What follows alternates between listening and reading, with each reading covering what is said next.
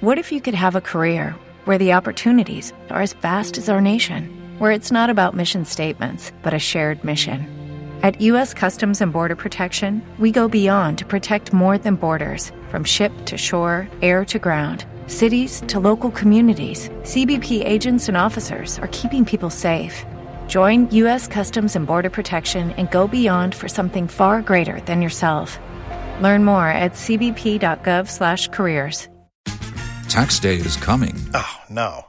But if you sign up for Robinhood Gold's IRA with a 3% match, you can get up to $195 for the 2023 tax year. Oh, yeah. Sign up at Robinhood.com slash boost by tax day to get the biggest contribution match on the market. Subscription fees apply. Investing involves risk. 3% match requires gold for one year from first match. Must keep IRA for five years. Robinhood Financial LLC member SIPC.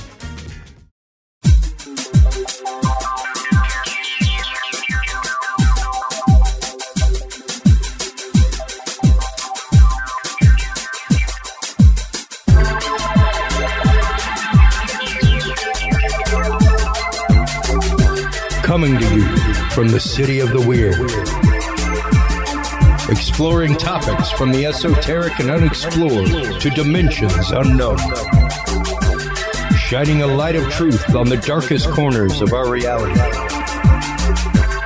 Welcome to the Curious Realm.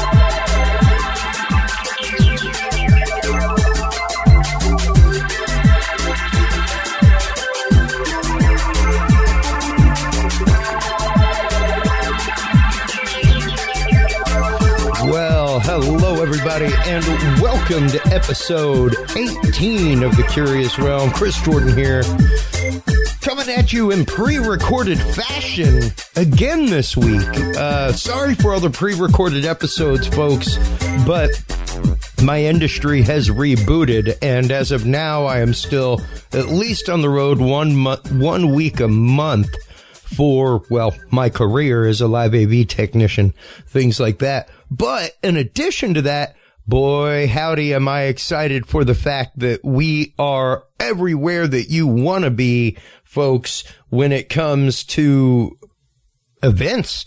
Uh, we have gone out and bought, purchased all kinds of sponsorship packages. Uh, you will soon be seeing Curious Realm. If you go to curiousrealm.com and scroll down to the bottom past the posts, you will actively see all of our upcoming events. And man, we, we have all kinds of stuff. I don't know why it's not populating there. Um, I promise you it's there. Uh, we're going to be having all kinds of fun out at the MUFON conference this year in Denver in July. Uh, we'll also be appearing at the Texas Bigfoot Festival. We will be appearing at the Texas Bigfoot Film Festival. We will be appearing at the Fouke Monster Festival. We will also be appearing in live broadcasting our first one, um, coming up with the uh, Bigfoot Roadshow in Mineola, Texas. We just interviewed those guys the other day. Sorry about the technical issues with that, but it was a great episode and literally some of the best Bigfoot whoop evidence that I have ever heard on tape. I need to make sure to get them their cleaned up version of that. Uh, we're going to be having a fantastic conversation tonight with our guest Marla Wynn Cooper in the first segment. In the second segment, we will be talking, uh, oh, topic in the first segment with Marla Wynn Cooper, uh, is DB Cooper. She is the niece of DB Cooper and the author of DB's Niece. Uh, we will be talking with her about the many, many folk who have been claimed to be DB Cooper every few years. You'd hear about like, we found him. We got him. Um, even the amazing show with Laurence Fishburne, uh, History's Greatest Mysteries was like, we got him. We found him. Like, we got this guy. Um, but did they? So we're going to be getting into that. We're going to be getting into all of the evidence that she has in her book. We're going to be getting into the DB Cooper case in the first segment. In the second segment, we will be welcoming our good friend, uh, Reverend Michael J.S. Carter, frequent guest on Ancient Aliens, to discuss biblical technologies, uh, things such as the Ark of the Covenant, the chest plate of the high priests of Israel, uh, the staff of Moses, um, uh, other things like the possibility of a manna machine uh, that might have kept the Israelites alive with the form of like, um, you know, producible algae. Uh, really, really wild stuff uh, that is referred to all over the Bible. And is the Bible more of like a high tech instruction and construction manual uh, than just a gathering of stories? So we're going to be getting into that with Reverend Michael J.S. Carter in the second part of the show. Um, before we welcome our first guest to the show, let's of course get on over to the Curious Realm Facebook page and check out the news of the week. Uh, here's just some of the news and conversations that we've had going on on the Curious Realm group on Facebook. At a KIBW, K-State researchers discover benefits of feeding cattle hemp.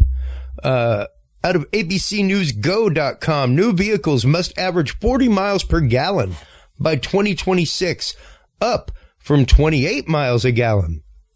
Here's one that just popped up out of nowhere, and I it's been on here twice um, in the same day, folks.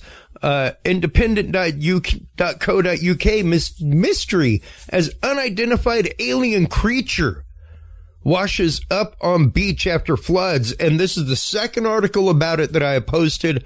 I'm sure that before this broadcast airs, more will be posted, but this creature looks an awful, awful lot like the famed Montauk monster that was, that was photographed years ago on the beaches of New Jersey. So stop on by, check that out. Uh, of course, our good friend Mike Turber was sharing a memory about his interview with the Sun talking about, uh, the UFO, the Tic Tac UFOs.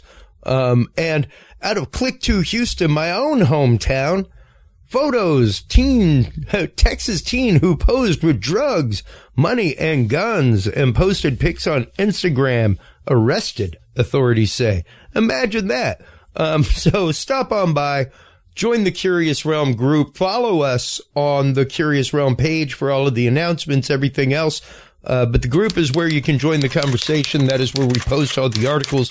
That's where we have all the great stuff from the news of the week. Now, before we bring on our guest today, I downloaded this special clip uh, out of CBS from this is November 26th, 1971. Uh, this is one of the original reports from CBS News regarding DB Cooper and his now famed and infamous skyjacking. When he got on a plane in Portland, Oregon last night, he was just another passenger who gave his name as D.A. Cooper. But today, after hijacking a Northwest Airlines jet, ransoming the passengers in Seattle, then making a getaway by parachute somewhere between there and Reno, Nevada, the description on One Wire Service, master criminal. Bill Kurtis reports. 36 passengers got off the jetliner in Seattle last night, left aboard four crew members and the hijacker, dressed in a business suit demanding $200,000 and carrying a plain briefcase which he told the crew held explosives. With the full ransom collected from Seattle banks and four parachutes aboard, the plane headed for Reno. It took three and a half hours, slow for a jet, but the hijacker had given detailed flight instructions. The rear stairwell was open all the way. It arrived at Reno in shreds. The crew, here being debriefed by the FBI, was told to fly low over Oregon's flatlands with the flaps down. The speed dropped to 200 miles per hour. Somewhere, the hijacker parachuted away with the money. The crew had little to say. Oh, uh, we gave the information to the authorities, and uh, we just don't want to discuss it any further. Have you been told by the FBI not to discuss? No, they handle their investigation, and uh, my company would rather have it released through them. Tina, were you with the with the rest of the crew during during the the flight after you left the ground the last time? Yes, I went up to the cockpit. None of you were within sight of the hijacker, right? Right. We already talked about it, and the captain, you know, oh, uh, how did you surmise that he was not on the plane when he landed in Reno? Well, a search was made of the plane immediately uh, after landing. As we understood it, he could have gotten off as the plane taxied before it came up here. How did the crew no know he wasn't on when it touched no ground? Way. The crew couldn't know that, but we had the airport covered. Are the authorities now searching for the man? Snow covers the mountains in Northern California and Nevada, a hostile terrain for any parachute drop, especially at night. Police believe he left the 727 in the flatlands of Oregon or Washington, but they are still looking and in four states, even around the airport. Authorities again, began their search here, thinking the hijacker may have jumped off at the, the end of the runway as the plane touched down. But the problem is more complex. About D.B. Cooper and his amazing daring, like he said, parachute escape. DB's niece is the book. Marla Wynn Cooper is our guest. Welcome back to the show. Marla Wynn, how have you been? Oh, I'm great, Chris. I've been doing really, really good. It's um, I'm healthy. I'm well. I'm happy. I've got 10 puppies in my house. like I said in the pre-show interview, that's, a, that's about plug. nine and a half too many for me. That's I got enough energy with a five-year-old in the house. Oh um, yeah, that, I don't need that takes more than ten puppies. I've got the easier job. well, let's start getting into this because, you know, like I said in the intro there, uh, and in the pre-show, the whole, the whole reason I contacted you was because uh, whenever, uh, we had you on last time in our previous incarnation, they were actively just getting ready to, uh, they just filmed and getting ready to release the History's Greatest Mysteries episode on DB Cooper. Um, and amazingly enough, despite having this, you know, former agent who'd interviewed this guy and gone through all kinds of things and hey, everything seemed to match up. Like he worked at uh, a Boeing facility at one point and all kinds of things. Ended up come time for, for evidence. Nope, not the case. Everybody that they had that they DNA tested for swabs from his from his tie. Uh, nope, not the case. So once again, uh, I, I still find your story to be the most credible one out of out of all the stories that I've read. And DB Cooper has been one of those like just quiet things that I love reading about. You know, like he he is literally the one that got away. Like he is the, he's one of the only skyjackings out there, much less unsolved. Yeah, it, you know, it's, um, and the FBI told me they would never be able to prove the case in a court of law that mm they weren't that they were not certain they even had the right necktie. You know, who knows where yeah. the necktie came from? We know the evidence was all tainted, and I've expressed reasons for that in the past, which you know we can go over again if you want. I'm sure you have new audience members. But, oh, absolutely. Um, but it was this is to me the more I learn about it, the more I think it's just so obvious this was a CIA operation.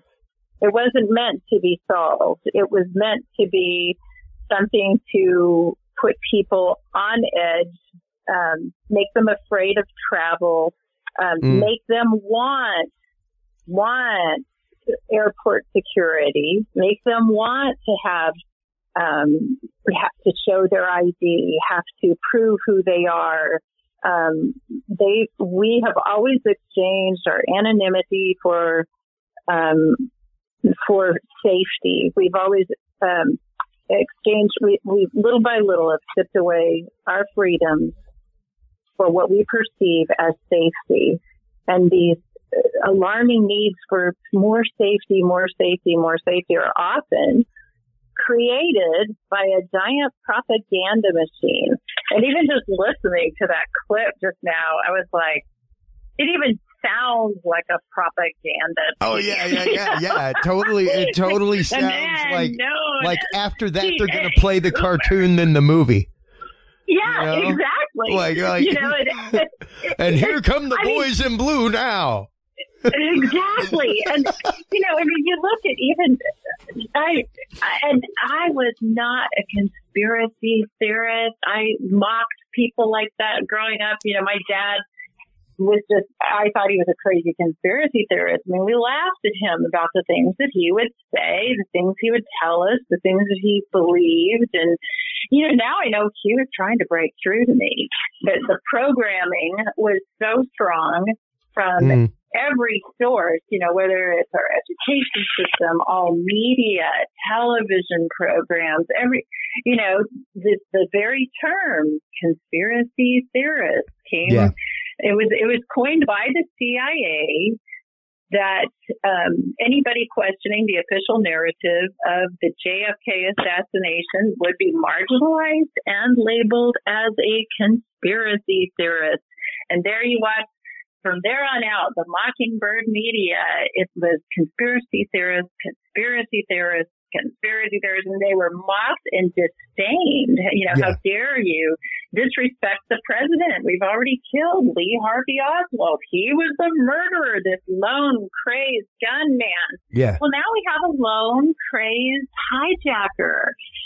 No, he was not a lone crazed hijacker. He was part of a CIA operation, a greater operation um, that was first presented to Kennedy under Operation Northwoods.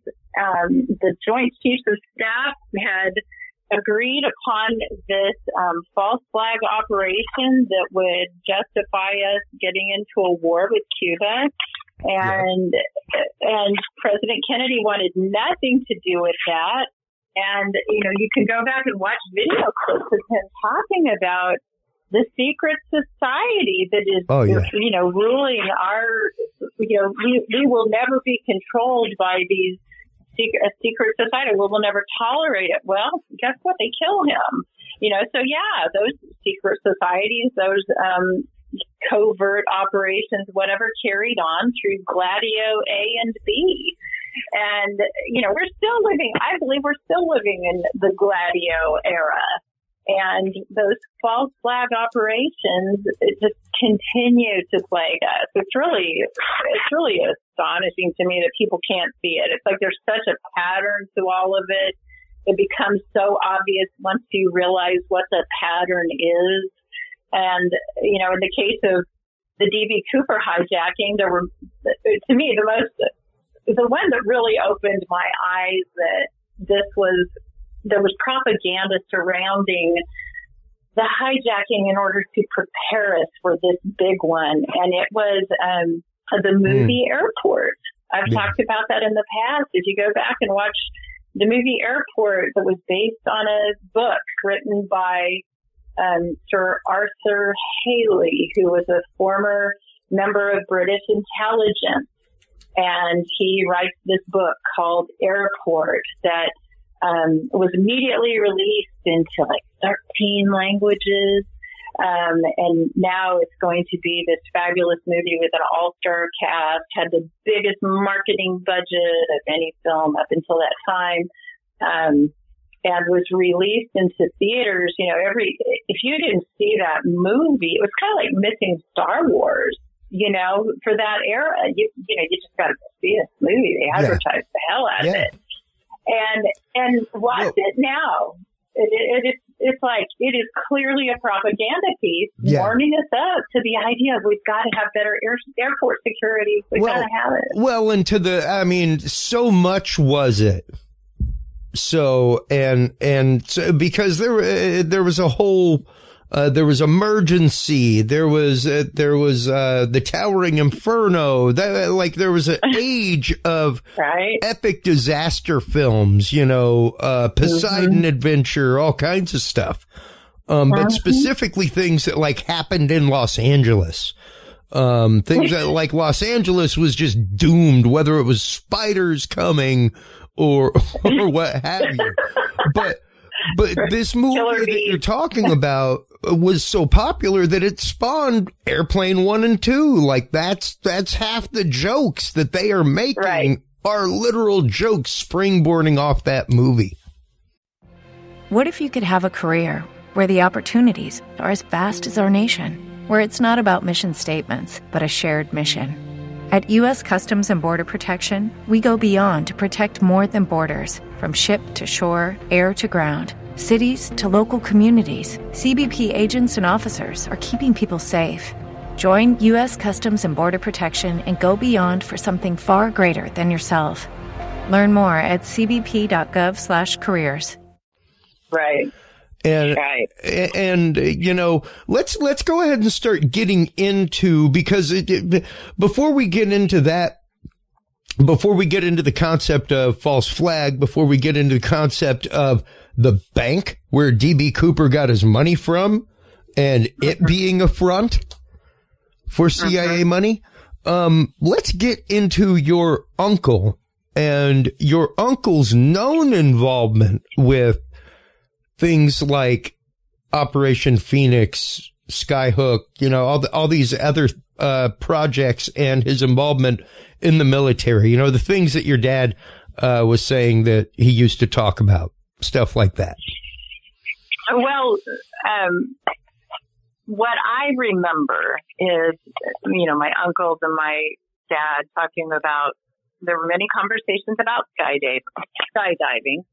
Um, there were hushed conversations about um, spaceships, aliens, things like that. You know, and and it was really like I guess as a kid and still now it's probably unleashed again in my life that I was incredibly intuitive. They used to say Marla has the SP and it was kind of a, like a family thing. It was just weird what would come out of my mouth. I would have knowledge of things that, um, my, I would, I shouldn't have known about as a little kid, you know, but I just, I had understanding of things that you know, it was not naturally taught, you know. So I don't know if, I don't know where that came from, why that was, but I was sure. literally privy to a lot of conversations. Now, details of some of the conversations are really clear.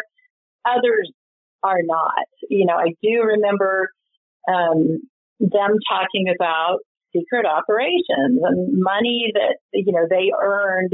Two of my uncles, the two who were performing, the you know who were involved with the hijacking, um, one of them I know was a bagman for the mob in Sacramento, and they were both living in Sacramento at the time. And my dad told me, you know, they were both um, involved in in this, but it had to do with their military careers. So that just all seemed weird. Well, you know, later I learned that um, it's it's all the mob activities that fund black ops you know, it's not part of the federal budget. It's not part of the official DOD budget that we have these operations that are black. They're not part of anybody's official military record. So if you go look up my uncle's military record, it has nothing to do with, you know, special forces of any kind.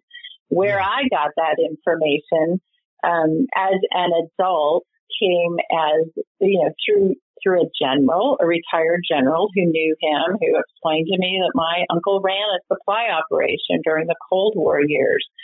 Um, and he said, you know, he was he was known by a code name, Linus, and I only knew that because I met someone who knew my uncle had served with him. They both worked for Air America, which was the CIA, right? Um, and, and, and so he had told me that he had given him the name Linus. And when he said it, it's like this, these memories just came flooding of, you know, when they were planning the hijacking and had their walkie talkies out in the woods. And my Uncle Dewey was calling LD Linus. And so Linus became this key component to um, me learning what was the truth of his military background. And, you know, there have been people you know, one person in particular who served with my uncle who knew him and um, just remembers what a badass he was. He was like, you know, he was in for a long time. He was, he was like this old, old, um, soldier at the time, you know, just this young man who was 18 at the time and my uncle was in his mid 30s. And he, he said, you know, he was much older than the rest of us. And we just looked up to him like he was some kind of a deity. And I, you know, that really was kind of how I saw him too. Like as a kid, there was something extra special about my uncle LD. He was the one that, you know, my family, my mother would remember as being crazy and out of his mind and all of this stuff. But I was like, he was the most special and I just felt like I had some kind of psychic connection to him, I guess. Um, you know, the rest of my dad's brothers took a far, a far, far second to him. Um, so maybe I was just enchanted by his toughness, you know, that was kind of subversive. It's not yeah. like you would, he didn't go around acting like a tough guy, but you knew he was a tough guy, you know? Yep. Um, interesting times, but, um, you, you asked about you know, was something you said in the intro, you know, you hear these theories, they've got these theories of this person, that person, and oh, we're going to prove who it was. And um, I think I mentioned to you on the on the last one, I had I had become friends with Bob Rackstraw. Bob Rackstraw was uh, the target of the History Channel documentary that was, you know, funded by um, Tom Colbert, who was the guy who did the Joey Buttafuoco investigation, and you know he mm. made a fortune doing that. And then he had this team of 22 ex CIA, ex FBI guys, and all of his sleuths doing on all this investigation. And for five years, they stalked Bob Rackstraw. And then uh, the History Channel does this documentary. We're going to have this big reveal the DB Cooper case may be solved and all of this stuff. Yeah. And this was when I had, you know, encountered the general who actually was interviewed by the History Channel, um, the, the people who were doing the production. Um, who were fired at the end. Everybody was fired from that project, and the um, History Channel brings in their own people to do the final edit and put out the the finished four hour documentary that at the very end you have Tina Mucklow and I can't remember the co-pilot's name, Scott. Um, you know, they're on there at the end and they finally say, No, this guy's definitely not it. He's not he's not DB Cooper. Tom Colbert's out there still trying to prove Bob Rackstraw was the hijacker. And literally he ruined Bob Rackstraw's life. Um, yeah. and you know, kind of a long, convoluted way of getting to there, but Bob Rackstraw and I became friends. Bob died um, a couple of years ago. The summer will be two years since he died, and he had you know all kinds of evidence, all kinds of files, stuff he wanted to share with me. But he was he kept it close to his chest. You know, he's like, when we when we can meet face to face, I've got so many thousands of pages from this FOIA that um, we can go over what is in the files of the investigation and, you know, I'll tell you things I know. Well, Bob Rackstraw confirmed something that I had put together on my own, and that was that um, Ralph Himmelsbach, who is also dead, but he was the lead investigator out of the Portland Bureau of the FBI following the hijacking. It's Bob Rackstraw who is the most quoted in the early investigation, he's the one who said there's no way this hijacker would have survived this terrible weather, you know, and that, that he was rude, he was um, loud, he was cussing, he was hateful, he had everybody in terror on the plane, and, and he completely misled the media in the nature of my uncle, that which raised a red flag for me when I had time to think about it. It was like he totally took them off the trail, took the public off the trail of the hijacker by making these statements, by describing somebody completely different from what my uncle's nature was, which was that he was very quiet. He was very soft spoken. He wasn't the one drawing attention to himself ever. And he, um, I think that, and, I, and to me, it was like, he was probably hiding him. He was probably involved somehow. I knew that Ralph Himmelsbach had been the handler or the commanding officer, non-commissioned officer in charge of another operative, um, Jerry. I can't remember Jerry's last name now, but he's been involved in that citizen sleuth group, and he's mm-hmm. really um, suffers. He's very bipolar, Jerry is. And anyway, Ralph had been his commanding officer, and I thought, you know, I wonder if he knew my uncle, if he could have been his handler, if he was, and then it, it was like it had to be. If you wanted, if if you're my my compadre, and now I'm assigned to investigate you, and I'm the one releasing information to the public about you, I'm not going to say, you know, Chris Jordan, you know, here's where he lives. Yeah. Um, this is what he looks like. And, you know, no, I'm going to say, oh, I don't know where that guy is. You know, he's got to be, you know, he's got to be dead. There's no way he would have survived the jump. And that's mm. exactly what Ralph did. So I had asked Bob, I said, you know who Ralph Himmelsbach is, right? And he, he said, oh, yeah. And I go, and so he was the lead investigator. Oh, yeah, yeah.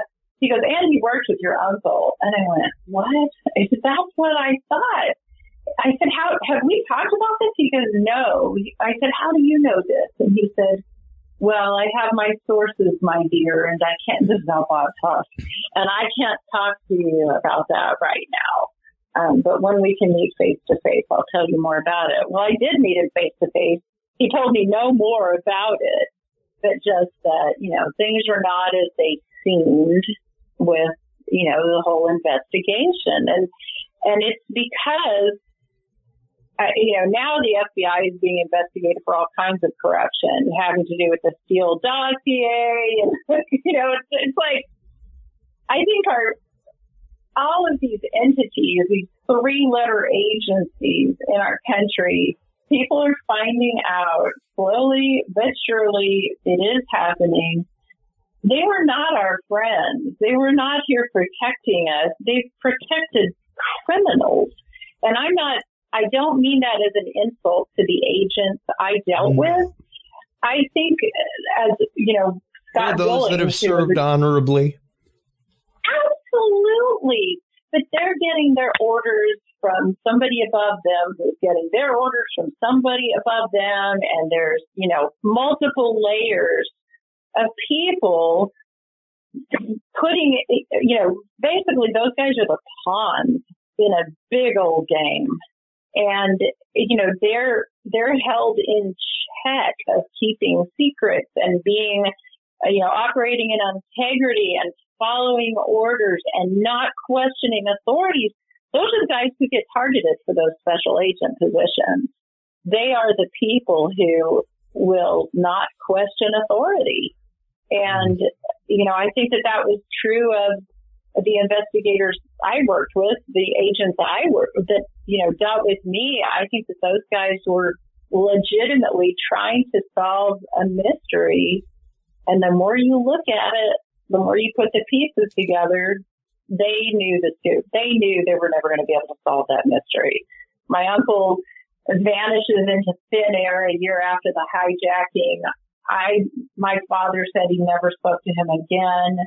Um, and then come to find out he's married someone who works in the FBI field office where all of the evidence had been taken from the plane.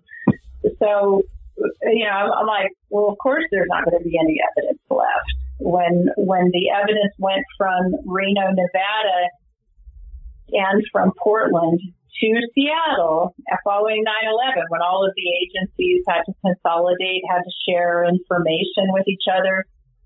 It was the Seattle field office that got all of the physical evidence, the whole, all the case files from the Norjak investigation went to Seattle and virtually all of the physical evidence was missing from that file. The cigarette butts were gone. You know, the glasses that he'd been drinking from were never found. Um, there's very limited, you know, physical evidence. They, and Curtis Eng, who was the investigator in charge of, or the agent in charge of the D.B. Cooper case that I dealt with primarily, told me that, um, you know, none of it. They weren't sure if they had DNA from the hijacker that, that what they had was a partial sample of DNA from the hijacker that was mixed with something else. It was like they don't have DNA from the hijacker. Why are we even bothering with DNA testing? They're just going through protocols. So it it'll never be solved officially in the public eye. But uh, I was in Portland. Um, well, in, I stayed in Portland, but was at an event. It was the 50th anniversary of the hijacking, and um, Eric Ellis. Eric, that's not right. Eric Ulis um, was he was the one who put on the event, and he has this uh, special on HBO all about D.B. Cooper and whatever, and and you know I hate to say it, he's just a pretty boy kind of a popcorn head, doesn't doesn't believe in conspiracies. And it's like, okay, fine. You just, you know, you kind of tainted yourself by not being open that there's a conspiracy here. You know, that we're all looking for one lone hijacker and that's because that's the narrative. That's what the FBI said. And so, you know, that's what we're going with. There's, there's one man, the citizen sleuth who has who had said there had to have been a second person involved. And it was like, well, that's good. Now you think it's just two people, though.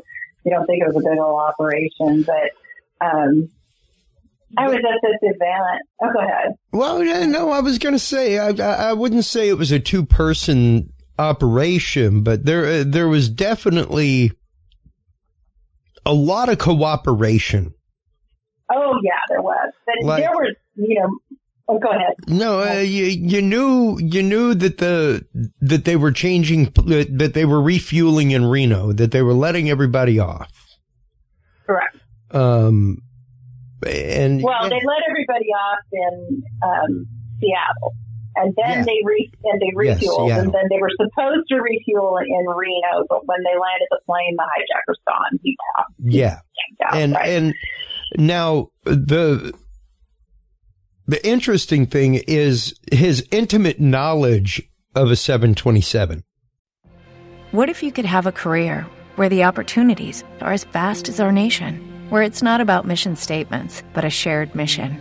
At U.S. Customs and Border Protection, we go beyond to protect more than borders from ship to shore, air to ground, cities to local communities. CBP agents and officers are keeping people safe. Join U.S. Customs and Border Protection and go beyond for something far greater than yourself. Learn more at cbp.gov/careers.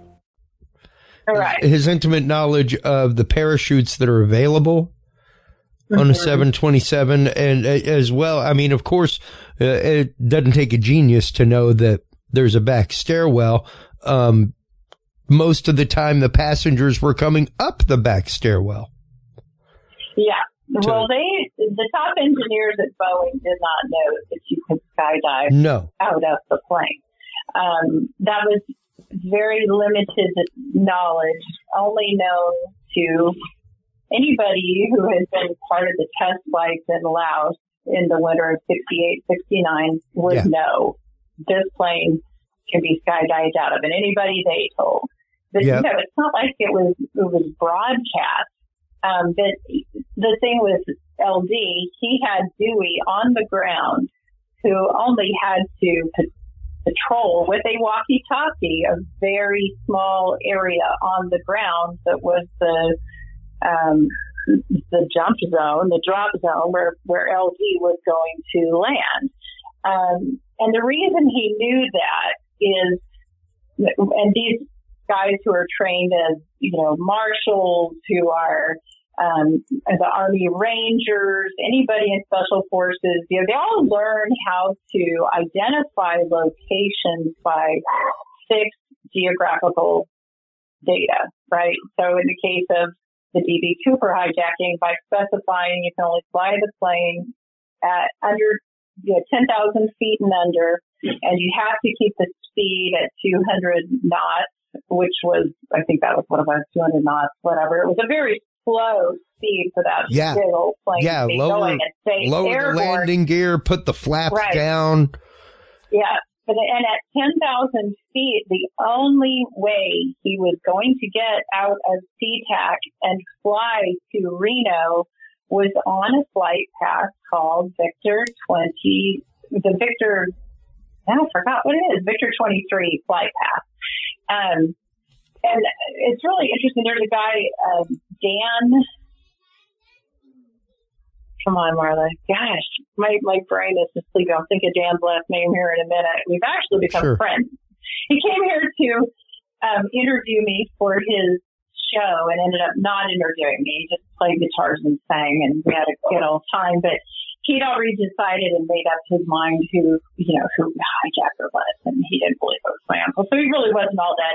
Dan Gryder is his name, and Dan is a pilot. He was a pilot with Delta. He's he's skydived out of you know uh, all these planes. He skydived out of his. I think he's got out of one of the 727s, and he's an expert skydiver. He does a show um, where he solved how these plane crashes happen, and he's really good at it. He's very hmm. knowledgeable, really interesting guy. But he confirmed when you're flying a flight path, if you get one degree off, you've got the tower screaming at you. You don't just go, Yeah.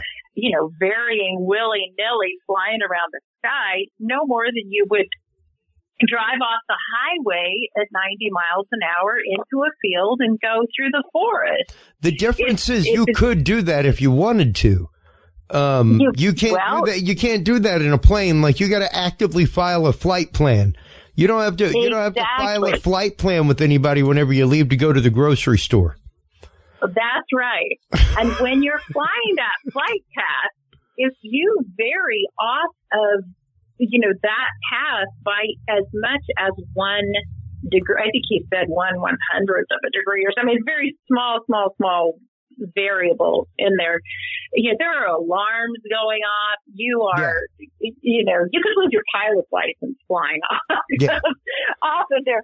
And so, you know, all these sleuths saying, well, he could have jumped out over here. We think he went over this way. You know, Eric Ulis among them uh, saying that, oh, you know, we think he went off the flight path and that the, we should be looking for the money over this way and whatever. None of that ever happened. He stayed on that flight path. And as, you know, someone who was trained as a surveyor, as someone who was trained in special forces, my uncle knew, both uncles knew at a point on that Victor 23 flight path. Because if you'd been in any plane, any commuter plane flying back and forth, and they had gone skydiving out of, I think it's Snohomish that has these, this skydiving place that my uncles were at all the time, according to my mother. Like every weekend, they were out there skydiving out of a private plane. They were practicing where the jump was going to happen, where he was going to, where at that time, the peak of Mount St. Helens and the and Mount Rainier would line up like you were sighting a rifle. And when that happened, was at exactly the same time there's a sharp hook in the 23, the Victor 23 flight path. This is what Dan Gryder told me about the hook in the flight path. And I said, well, let's compare that to what someone else had told me about the peaks lining up. And sure enough, it's exactly that spot. It's like, you know, if somebody practically somebody shoves you out of the airplane with those two things happening, there was no doubt about where, when he jumped out for Dewey to be able to find him. It was simple for Dewey to find him. And, you know, the problem was with the parachute, which the FBI had sewn shut. That's not part of the official record, but that is what I was told by someone who was friends with Ralph Himmelsbach, that Himmelsbach bragged about it. We sewed his parachutes shut. We know, we know he didn't live because we sewed his parachutes shut. But here again, I think that was a half truth. I think that Himmelsbach was telling this to a man um, named Jack Rollins who told it to me Um, I call him Con Man Jack. Um, Ralph was flying around with Con Man Jack in his um, aircraft following the DB Cooper hijacking and saying, you know, we're, we've got to go, got to go interview this person, that person, but it's just a waste of time because we know the guy is dead. And personally, I think that that was part of Ralph covering for my uncle that he would tell Con Man Jack. Con Man Jack had a big mouth, and Con Man Jack did all kinds of um, what what's the word that I want? Uh, he did. He was kind of like a cleanup guy for, and and also just he was a snitch. He gave the FBI um, information about criminals in exchange for them turning a blind eye to his criminal activities. Oh, um, like a Whitey Bulger. not that, not that that's what Whitey Bulger did. right. So he, but, but he named Ron Wyden, right, who is still like a senator for out of is he out of Washington or Oregon? I can't remember. But he named him as one of the guys that he's done some dirty job for. He's like, yeah, his house burned down because he needed to collect on insurance. Or his car, I blew up his car. I drove his car off the, you know, whatever. He was, it was like he did dirty work for these politicians, you know, these monsters, whatever you know, so they could collect insurance, so they could do this or that, or you know, pay off you know some blackmail that was happening. I mean, he had all kinds of crazy stories like that. And anyway, I think that Ralph Himmelsbach told loudmouth Jack Rowland, uh, we know the guy's dead because we sewed his parachute shut, so that Jack Rowland would tell everybody the hijacker's dead. You know, because probably my uncle was a compromised asset. And, mm. you know, any, there's other, all those other hijackings that happened in that same era that I believe were all part of Gladio.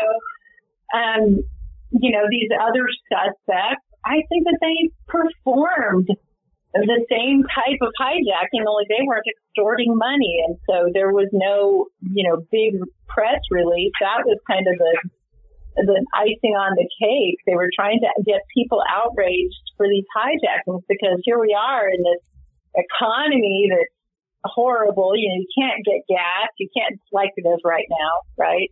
Yeah. And the gas lines were like a mile long. You wait in line for a mile to get gas. I remember these things. And, um, anyway, the public was supposed to be outraged that this hijacker got away without money, but instead they were like, "Yeah, stick it to the man." You know, it was he was a celebrity. He wasn't, you know, America's most wanted, the evil doer. No matter how much the press tried to convince you of that, I think people were really like they saw him more as a hero. Yeah, he, he remained on the most wanted list until they closed the case. That's right. And and once and again, one of the only actual unsolved cases that the FBI has, much less uh, the only unsolved skyjacking. That's right. It's the only unsolved skyjacking. But apparently Curtis Eng didn't only tell me they knew my uncle was the hijacker. He told it to all of us citizen mm. sleuths. And they pretty much dismissed it. They said, no, we're going to keep looking. We're going to keep looking for evidence. And, you know, they keep going back to the necktie and now they're, yeah. you know, they need like half, you know, a couple hundred thousand dollars to do this other test and blah, blah, blah. yeah. It's like, you guys just can't accept what the FBI really, maybe they know something you don't know. you can't accept that, you know, my uncle, I mean, told, that blew my mind when, when, and the other thing that really got me was, um, I've shared this with you before. You used to be able to go on uh, this website uh, this guy Sluggo had, and it was called um, Sluggo's Norjak something or other. And he had all of the flight transcripts on there. And there are there's reel after reel of flight transcripts. And as one tower, you know, as the plane flew, the next tower would be picking up the signal for the communications between the plane and the headquarters of Northwest Orient in Minneapolis and Seattle Tacoma Tower, where the plane was flying out of, and then Marino's Tower. And so as the plane flew, there would be a different reel depending on which tower was picking up the signal. Well, and, and I, so I've got a map up right now of the actual flight path in black, the typical flight path of the plane. Um, mm-hmm. and then the actual route taken, which started pretty parallel and then just, boy howdy, went on a joyride. That, what Literally. you're looking at is wait a minute, what you're looking at is bullshit. That is put out by some citizen sleuth. That is bullshit. Okay. I'm here to tell you they stayed on the Victor 23 flight path. And there is an old map of, um, that, oh gosh, I think his last name is Scott Rataczak.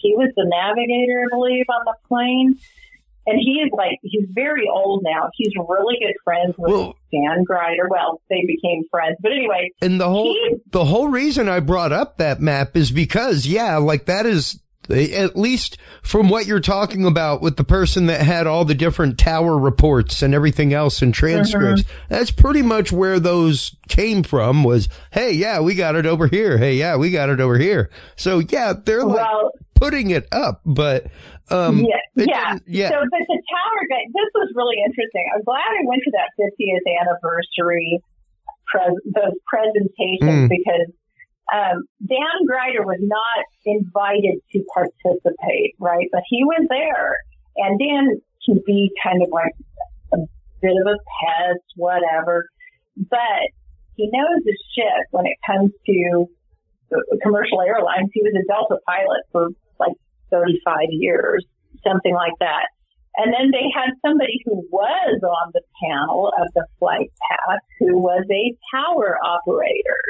And the guy said, yeah, you know, he, he was kind of re, reinforcing what these citizen sleuths were saying, which was he was way off. He was way off the path, whatever. Well, Dan interrogated the guy.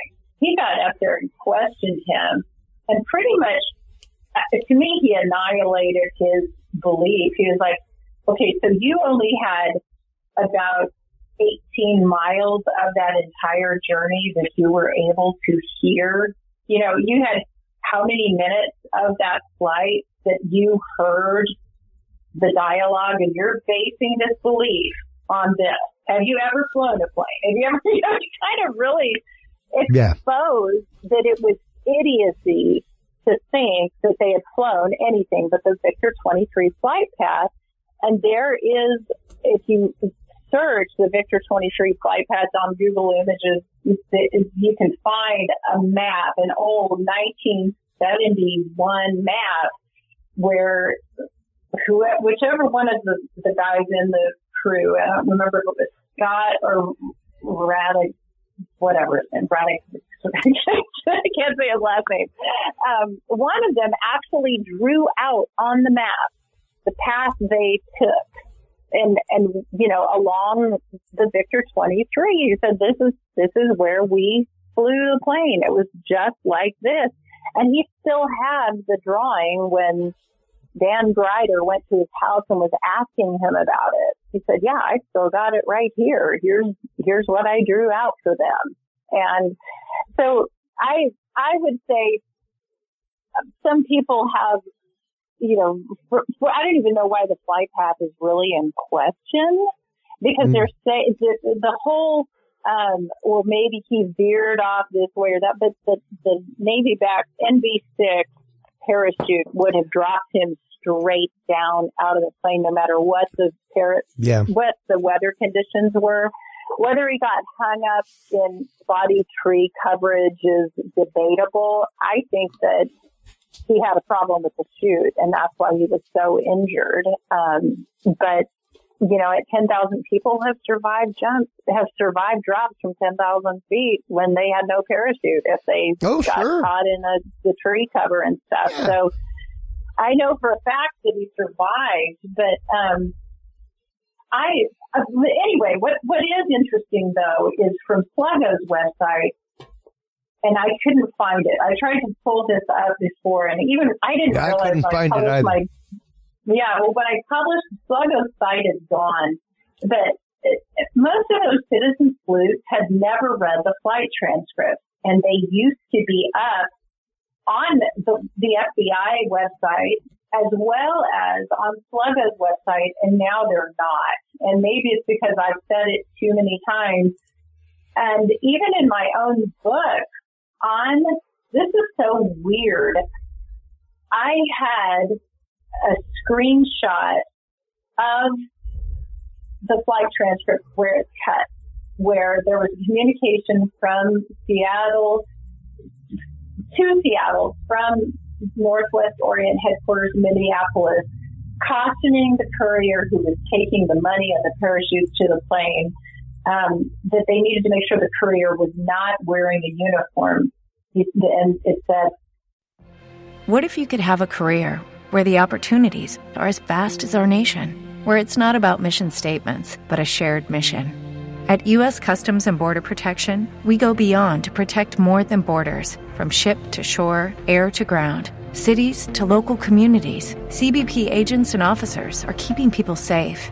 Join U.S. Customs and Border Protection and go beyond for something far greater than yourself. Learn more at cbp.gov/careers. our friend has a previous arrest record for drunkenness and we don't want to think the courier is a cop. That was in the flight transcript. And then there was a clear cut. You could see the, the shape, you know, like if you're looking at a typed page and then the, you, you chop part of it out the middle and you don't perfectly line up the text. It was so obvious that the transcript had been, had been cut and there was about a several minute pause. I don't know how many minutes it was. There was a long pause before Lieutenant Scott comes back and says, um, Roger, which, so it's like, what was that dialogue? That dialogue, the fact that Minneapolis knew the arrest record of the hijacker while the plane was in flight proved they knew who the hijacker was Mm. who the hijacker was was never a secret. And that information was readily available when I was writing my book. And, you know, that was something that I had discovered after reading about that little segment in Ralph Himmelsbach's book, which is called Norjak. And he tells this story of that communication coming in. And then he laughed it off. He said, wow, you know, the, what did he, how did he put it? FBI computers were doing their job. And it was like, did anybody actually read Himmelsbach's book who had a brain? How would the computer know who the hijacker was if the identity of the hijacker is unknown?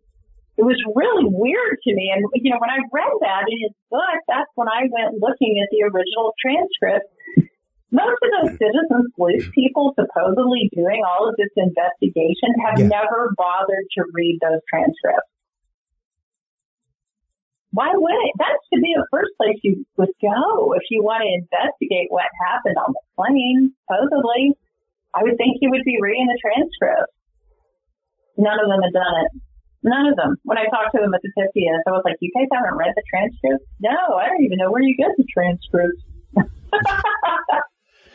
Well- well, I don't know where you do now either, but you guys were in this long before I was.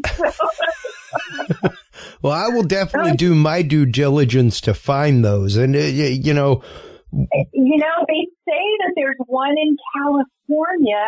Why California? I don't know, except that so much of this mob shit happens in California. Mhm. But they said that there was one in California that really was concise, that, you know, made sense. It, it matched the narrative, I think is what it was. But that's why like, they liked that. They said, yeah, I read the one out of California, but you know, that other one that had so many starts and stops because it was from one reel, then another reel, then one ends and another. And they were like, oh, you couldn't make any sense out of that. That doesn't match what we know happened. Well, and, and, and of course, not only what we know happened, but the profile of DB Cooper. Uh, that's, uh, of course, the questions that people ask all the time are, you know, uh, things like, um, was your uncle ever involved in the military? Uh, did your uncle, did your uncle have a history of parachuting, skydiving, uh, things like that, especially in the military? Mm-hmm. Um, yeah. You know, do people ask? You say, they, I mean, yeah, they do ask me that all the time, and but and I'm like, yes, he did. Is that part of his official military record? No, it's not. And you know, Curtis Eng asked me about that. He said, "You know, Marla, you was in the Navy. You wouldn't have been a high. You wouldn't have been a skydiver." And I was like, I don't have an explanation for it, but I do know that he and Dewey both talked about their parachuting experience in, uh, you know, when they were in the military. Well, come to find out, you know, the same thing, Army Rangers. Sure. Um, you know, you've got anybody trained in special forces, whether they're SEALs, Delta Force, yeah, the Rangers, say Navy Navy all- extraction units, people who train Navy Exactly. Navy folks for survival, all that stuff. anybody doing reconnaissance work, Yeah. But you know what they're not spelling that out there for the public to know who knows how to do what. Like one of Well, the guys and- who had been a he wasn't a compadre, but he was he was around at the time of the DB Cooper hijacking. He worked for Black Rock. He was a or Blackwater, yeah, Blackwater. He was a you know he's still an active and he's an old man. I mean, this guy is in his seventies, and he's like, we're men without names and men without faces. You're meant to blend in, not to draw attention to yourself. You're supposed to, you know, they're supposed to be incognito. You don't want to be being investigated for war crimes. And so these things are not in their records. It's like you could be living next door to and you might be somebody who was a CIA operative or Sure. is a CIA operative. They're all over the place. You don't know who they are. You're not supposed to know who they are. Yeah, yeah. Per- you know, per- so yeah, if you know who they are, they didn't do their job well enough. Uh, exactly, exactly. and and So- you know the the main reason why I asked the questions about the the military history, specifically the military skydiving history, Mhm. is of course the fact that well the CIA actively uh, proved through airdrops that you could use the 727 as a delivery platform. Um, I think the CIA had the plane designed for that exact purpose. I think that they held them in reserve at Boeing until they needed them, but that they commissioned Boeing to design a plane that they could skydive out of without really the public knowing that's the purpose Well, of it. and- so and- it looks like an ordinary passenger plane, but it's used for reconnaissance work.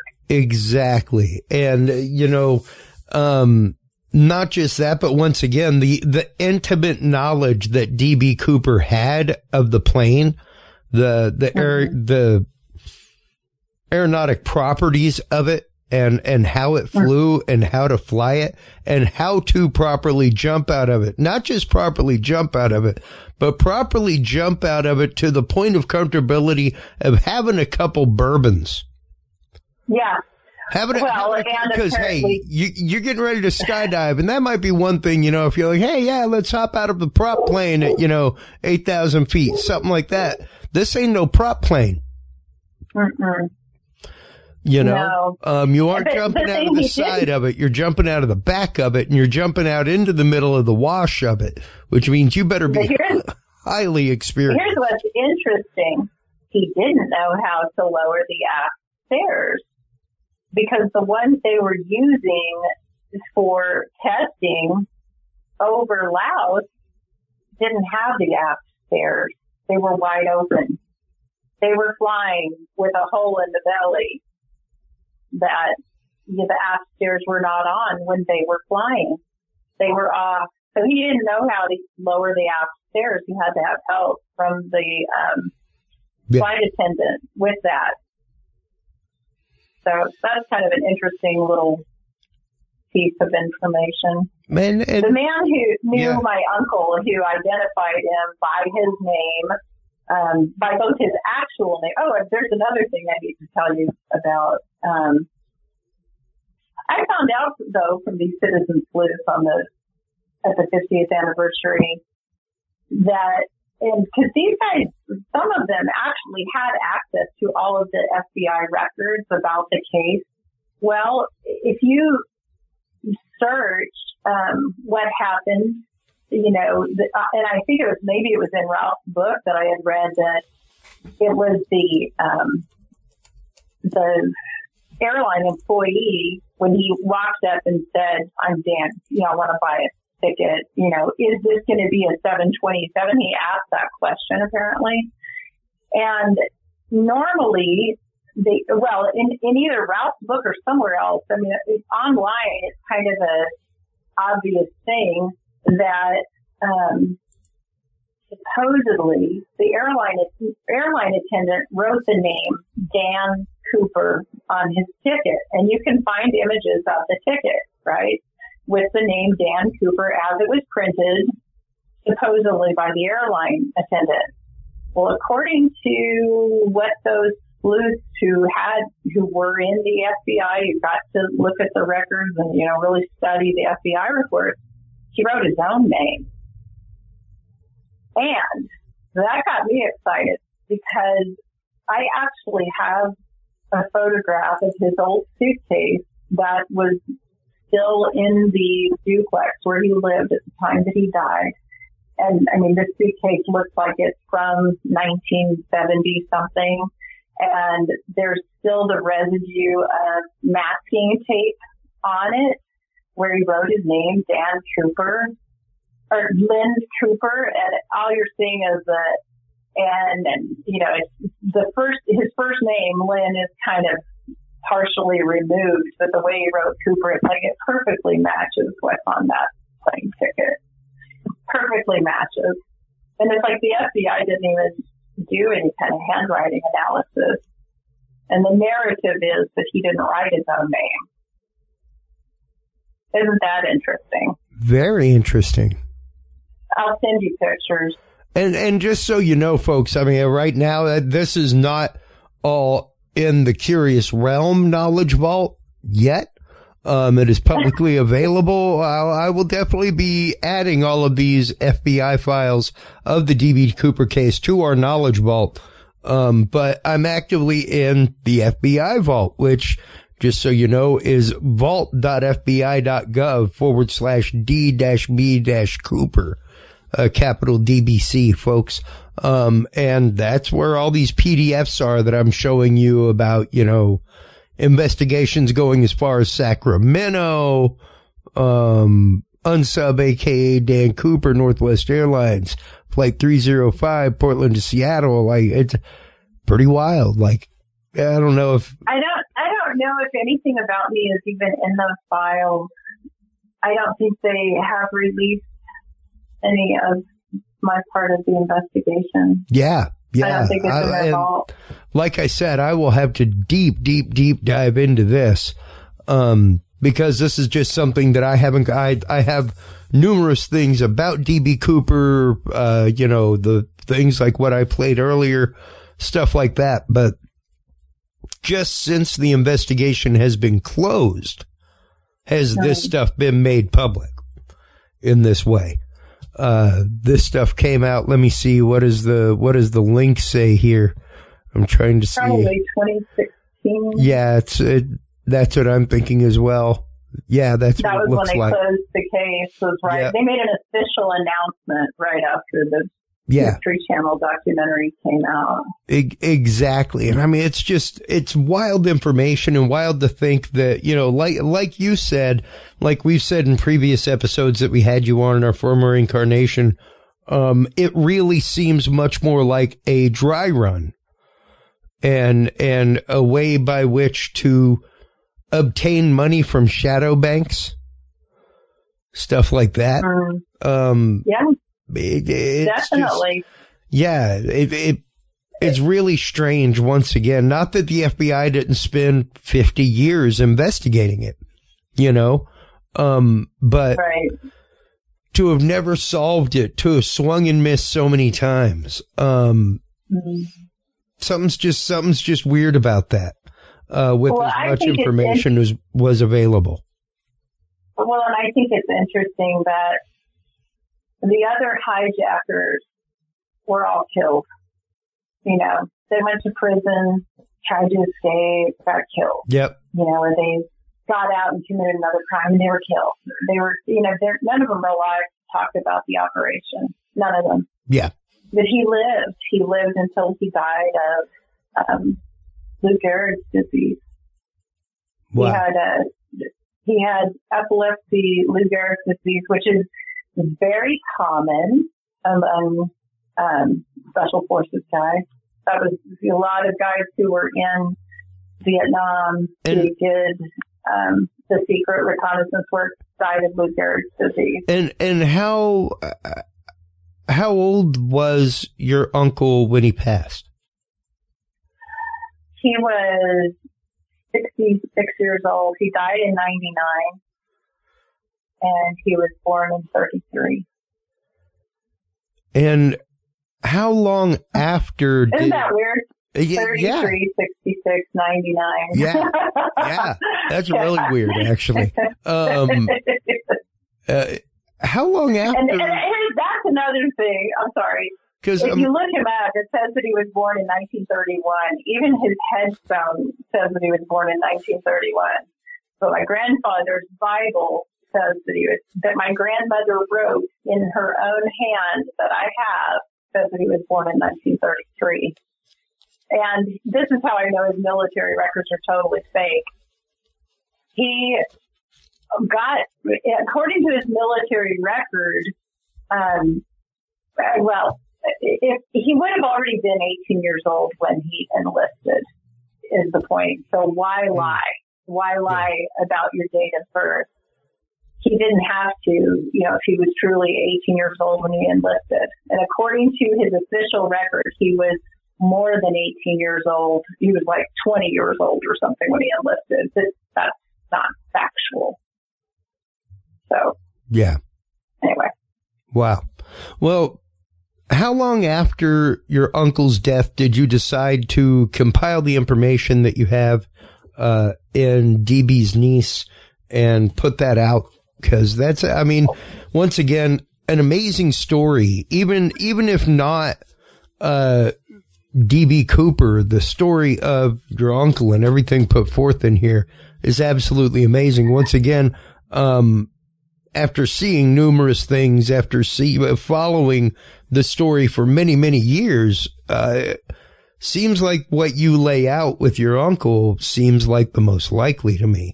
Um, You know, and I really need to do an is- yeah, go ahead. yeah, I need to do an update to that book because some of the things I'm telling you, I didn't know when I Mm. released the book. I put it out hurriedly. You know, I've been working on it for five years at the time that I released it. Um, and I only put it out because of the History Channel documentary coming out where I had shared all of my information with them. I told them all kinds of stuff. I needn't have worried. Um, I was advised by somebody, a friend of mine who had been a producer at ABC News when I was on Good Morning America. He had come as part of the team that interviewed me and, um, he had advised me like you gave if you gave them all of your proprietary information you really need you know and you you need to protect your intellectual property by putting that book out even in its raw form Yes. you put it on Amazon, do something. So I did that, and I, I've never done anything to market it. You know, I talk about it in interviews, but I'm like, I really never felt like the book was complete. You know, but it was like, okay, I could see the point of putting it out. Okay, I'm just going to stick it out there as a marker. You know, this was my this is my information, my research. These are the people I spoke to, you know, gave me the, the knowledge that I have. And strangely, you know, that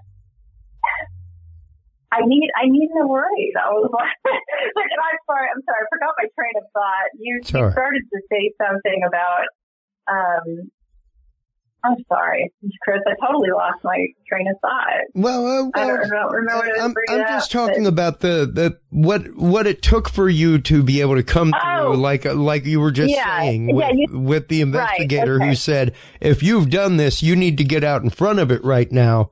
Yeah, and, right, right. and publish. So, so what what had happened is, you know, I witnessed these things as a child, Mm. and then my dad took me down after, you know, witnessing my uncle planning the hijacking. I'm out in the woods with them before they went to Portland for my uncle LD to get on the plane. I was out in the woods with them around Sisters, Oregon while they're testing the bandwidth of a set of walkie-talkies. I've never seen walkie-talkies. I thought these were the coolest things. You know, I'm eight years old and we're home for Thanksgiving at my grandmother's house in Sisters, Oregon. Mm. We had come to visit from Spokane, Washington, and we were there for Thanksgiving. And I'm out in the woods, walking through the woods with my uncle LD, who has a walkie-talkie, and we're walking the opposite direction from Uncle Dewey, who has the other walkie-talkie. And Dewey keeps saying, "Can you hear me, Linus? Come in, Linus. You copy, Linus." And I'm like, Linus, you know, I'm laughing. I'm eight years old and I'm a Peanuts comic book fan. And I'm like, if, if you're, if you're Linus, Uncle Dewey is Pigpen because he was an absolute slob, you know? and then as we're walking, we find out there's about a mile and a half between them and they can still hear each other through the forest. That was important. Um, and when we were getting back to my grandma's house, I'm calling Uncle LD Linus and he says, you can't call me that. You can't, you can't say that name. It's a secret. It's a big secret. You can't tell anybody that. Okay. Never thought about it again until I met, um, the man who knew my uncle. But anyway, so here I am. I'm eight years old. The next day, we are trying to watch the Macy's Thanksgiving Day parade on TV, but all there is is, you know, this stuff about D.B. Cooper. And that morning, my two uncles had been back to my grandmother's house in the car. Uncle LD is all beat up. They try to tell me they were in a wreck, but the car is not wrecked. None of this is making sense to me. My dad comes out of the house, um, and, you know, has they have this big confrontation on the driveway. It was all very emotional because LD looks like he's on the brink of death, where the day before he's been perfectly fine we're traipsing around in the woods. And so this is all very traumatic for an eight year old kid, right? And my dad sits me down on the back porch of my grandmother's house and tells me, you can never, ever talk about this. This is a secret. I know we don't keep secrets, but this is life and death. Uncle LD has done something really bad and he could be killed if the police find out what he's done. He didn't actually get away with it. You know, he's just giving me this lecture and, you know, I'm seeing the news reports that day of this hijacker and thinking how you know, interesting it is that they do these drawings. But I'm not thinking about this looking like anybody, but looking at those drawings now, yeah, it looks like my dad, you know. so anyway, I um, later my dad, you know, gives me the lecture all over again. And honestly, Chris, I think he mind wiped me because I completely just forgot about it. And then he reminded me of it you know, the month before, a month before he died, my father reminds me of the hijacking. And this was 1995 Christmas and he died a month later. Honestly, I wonder if my dad got taken out for talking about it. He was, um, he worked for military intelligence. I believe he was a remote viewer. He had some kind of work that he did in intelligence that he couldn't talk about, but that he, you know, was was he told us he could be called back anytime because of the skills that he had. And you know, I think that my dad did something to make me forget. And then, you know, as a 30 something year old woman in at Christmas that year when I asked him about LD, when he said, you know, don't you remember this? He hijacked that airplane. You need to write a book about this, blah, blah, blah. And it's like, I could remember knowing my uncle was a hijacker, but I didn't know anything about DB Cooper. I didn't know what he was talking about. He's like, Marley, you got to go research. You got to write a book. You have to do this. Promise me. He kept calling me when I went back home after Christmas and, you know, pressuring me about writing a book. And I was like, you know, my dad's a batshit crazy conspiracy theorist. I'm, you know, if I get around to this, I'll get around to it. I've got more important things going on. And a month later, he's dead. And do I think about DB Cooper again? No, not until mm. 13 years later, my mother brings it up again. My mother at her birthday party said, you know, we we were talking about old family gatherings because we're having this big party for my mother. And it's like, wow, it reminds me of being in Oregon and blah, blah, blah. And yeah, I started thinking about family and I asked, what do you think ever happened to Uncle LD? And she said, oh, that son of a bitch was crazy. And I was like, why would you say that? She brought it up. She, she said, oh, I just, I know he was DB Cooper and I didn't know who that was. I was like, Who, who's DB Cooper? What are you talking about? And my sister comes out and says, oh, you know, the hijacker. And it was like, wind from heaven hitting me from all sides. You know, I'm flashing back into the conversation with my dad. I'm seeing this news story at eight years old. I'm like, I mean, all of this is just flooding into my brain. It's like something, something unlocked in my head. Mm. And for the next week, it's like I keep having these flashes, these glimpses of memories. And, you know, I had gone online that, that very night, looked up Cooper hijacking and, you know, right away it's like, oh my God, these, these pictures, these composite drawings look like my dad. And and then I'm remembering the Dan, you know, it's like Dan Cooper. Where's Dan Cooper come from? And and you know, I'm remembering the comic books that he had stuck on his bedroom wall. They were thumbtacked up to the bedroom wall, and it's like all of this stuff is coming back. I'm feeling like the biggest idiot in the world. How could I forget so much for so long? And I, I described that in my book, you know, the a dream that I had right before I had a um, polygraph test with the FBI where I'm literally asking God in my dream, how could I have forgotten so much for so long? And it's like, no, it was just locked up. You didn't forget. It was, that wasn't, the, it wasn't time to remember. You know, now it's time to remember kind of a thing. And anyway, that's what prompted me to write the book was you know, remembering what my dad had said before he died, you have to write this book. It was like a mandate given from my father. And, you know, the whole time I was writing it, I have to say it was like a supernatural journey. Um, the heavens opened up for me to even have the resources to stop working for a year and a half I had, there was a man who came into my life who offered to underwrite the book. Um, and um, another person, a beautiful woman here in Oklahoma City, offered for me to live on her estate for safety reasons. I was going through a really awful divorce at the time that the FBI or the yeah, the FBI leaked about the investigation and I had moved on to this private estate at the time that the news reports came out in August of 2011. And, you know, I was in this secluded, oh, wow. safe place, living, you know, behind a gate with big dogs. Um, the estate just sold last month, but I lived there for a year and a half while I wrote this book and could just isolate. I have a wonderful friend with a cabin in the mountains in New Mexico and I would go back and forth and um, be up in the woods you know, writing from this cabin. And, you know, even a song that my dad had written on my birthday, um, sometime before he died, it was a couple of years before he died, he wrote a song that was about my uncle LD. And, you know, it's not clearly, um, told in the song lyrics, but if you knew, you know, what happened, it was, it was just mm. so clear to me. And it came, it came to me while I was writing the book. My, his wife died and his son had this sealed envelope. He said, you know, there's a certified letter that your dad sent to himself that's never been opened.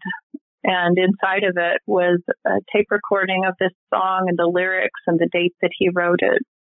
It was a Christmas song and it was about my uncle LD. And it was like, wow. I mean, I, I'm, I'm just in awe of how beautifully God yeah. When I opened myself up and said, I'm willing, I'm willing to do this thing you've called me to do, even though I don't know the first thing about writing a book. I don't know. I've never read. I mean, I wrote first thing you do is just start writing. Life. Exactly, and really, it was like I would sit and I would just get in a zone and I would write 10,000 words a day. Wow. On some days. Some days even more than that. I would just be, it was like I was in a trance just well, writing it all. I laud anybody that is willing to put their art out there, willing to put their story out there. Um, especially not only if it's like a story that, you know, you, you came up with yourself, but, um, if it is a story of your life, and it is a story that much like uh, uh, much like we say anytime that we talk with experiencers of uh, UFO or other phenomenal things um, it is not always in the person's best interest to come forward with the story. Um, right.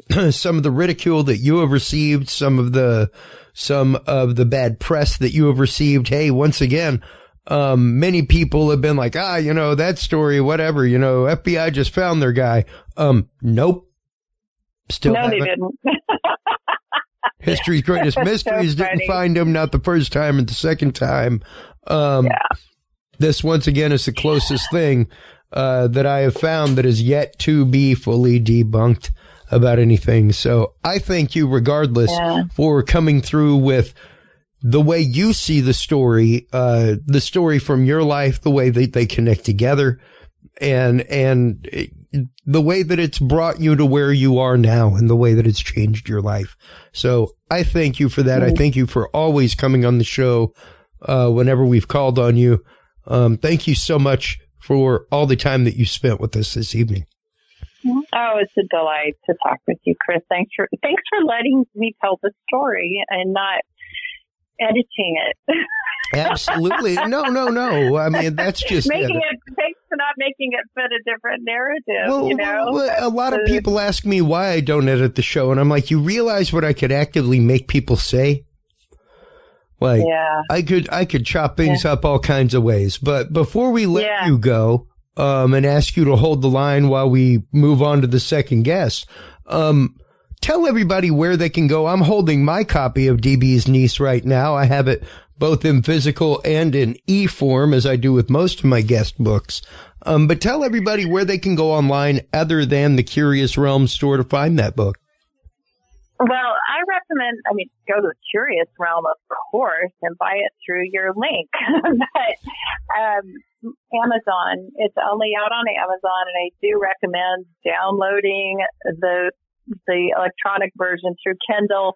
Um, it's very expensive to print because I have a lot of photographs in there. Yeah. Um, apparently the one is missing that's supposed to be the flight transcript screenshot. Um, but you can, they print it by, by order. And so it's very yeah. expensive, ridiculous. Um, but it's, I think it's nine dollars to download the ebook. Yeah. And it's DB's niece, the story of my hijacked life by Marla Wynn Cooper. Well, once again, Marla, thank you as always for your time, for coming on, sharing your story. Uh, please do hold the line while we switch gears and get ready to bring on our good friend Reverend Michael J.S. Carter. Uh, we'll be right back after this, folks. Hold the line.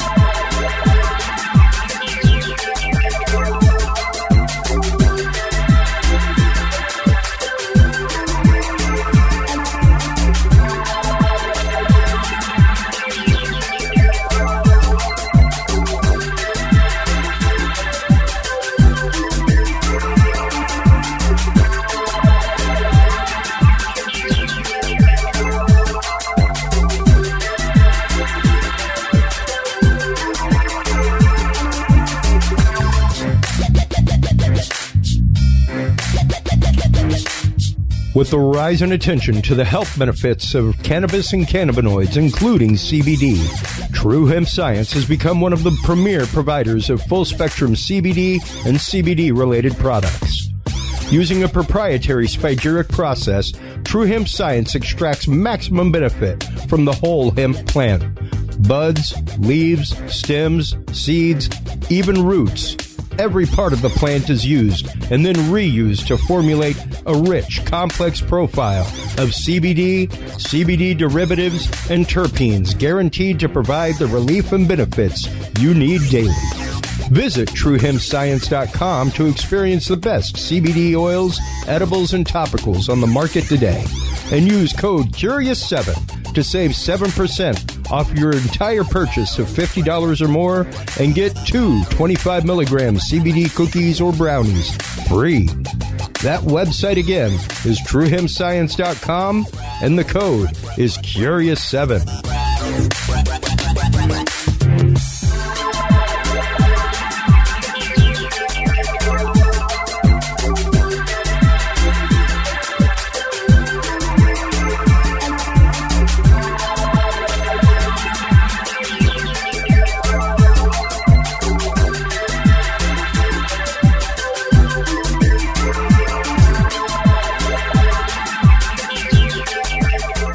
Curious Realm Podcast is your source for the latest and greatest news and events in the world of the paranormal, esoteric, and forbidden knowledge. And there's no better way to spark the conversation than with items from the Curious Realm store. Choose from fan favorites like hoodies, mouse pads, coffee mugs, and more. Buy books and items from your favorite Curious Realm guests. Get your hands on the latest gear for paranormal investigations and experiments we discuss on the show. Open your web browser and stop on by the Curious Realm store at curiousrealm.com forward slash store to buy the latest Curious Realm wear and out of this world gifts for yourself, your family, or a mind that you want to open. That website again is curiousrealm.com forward slash store.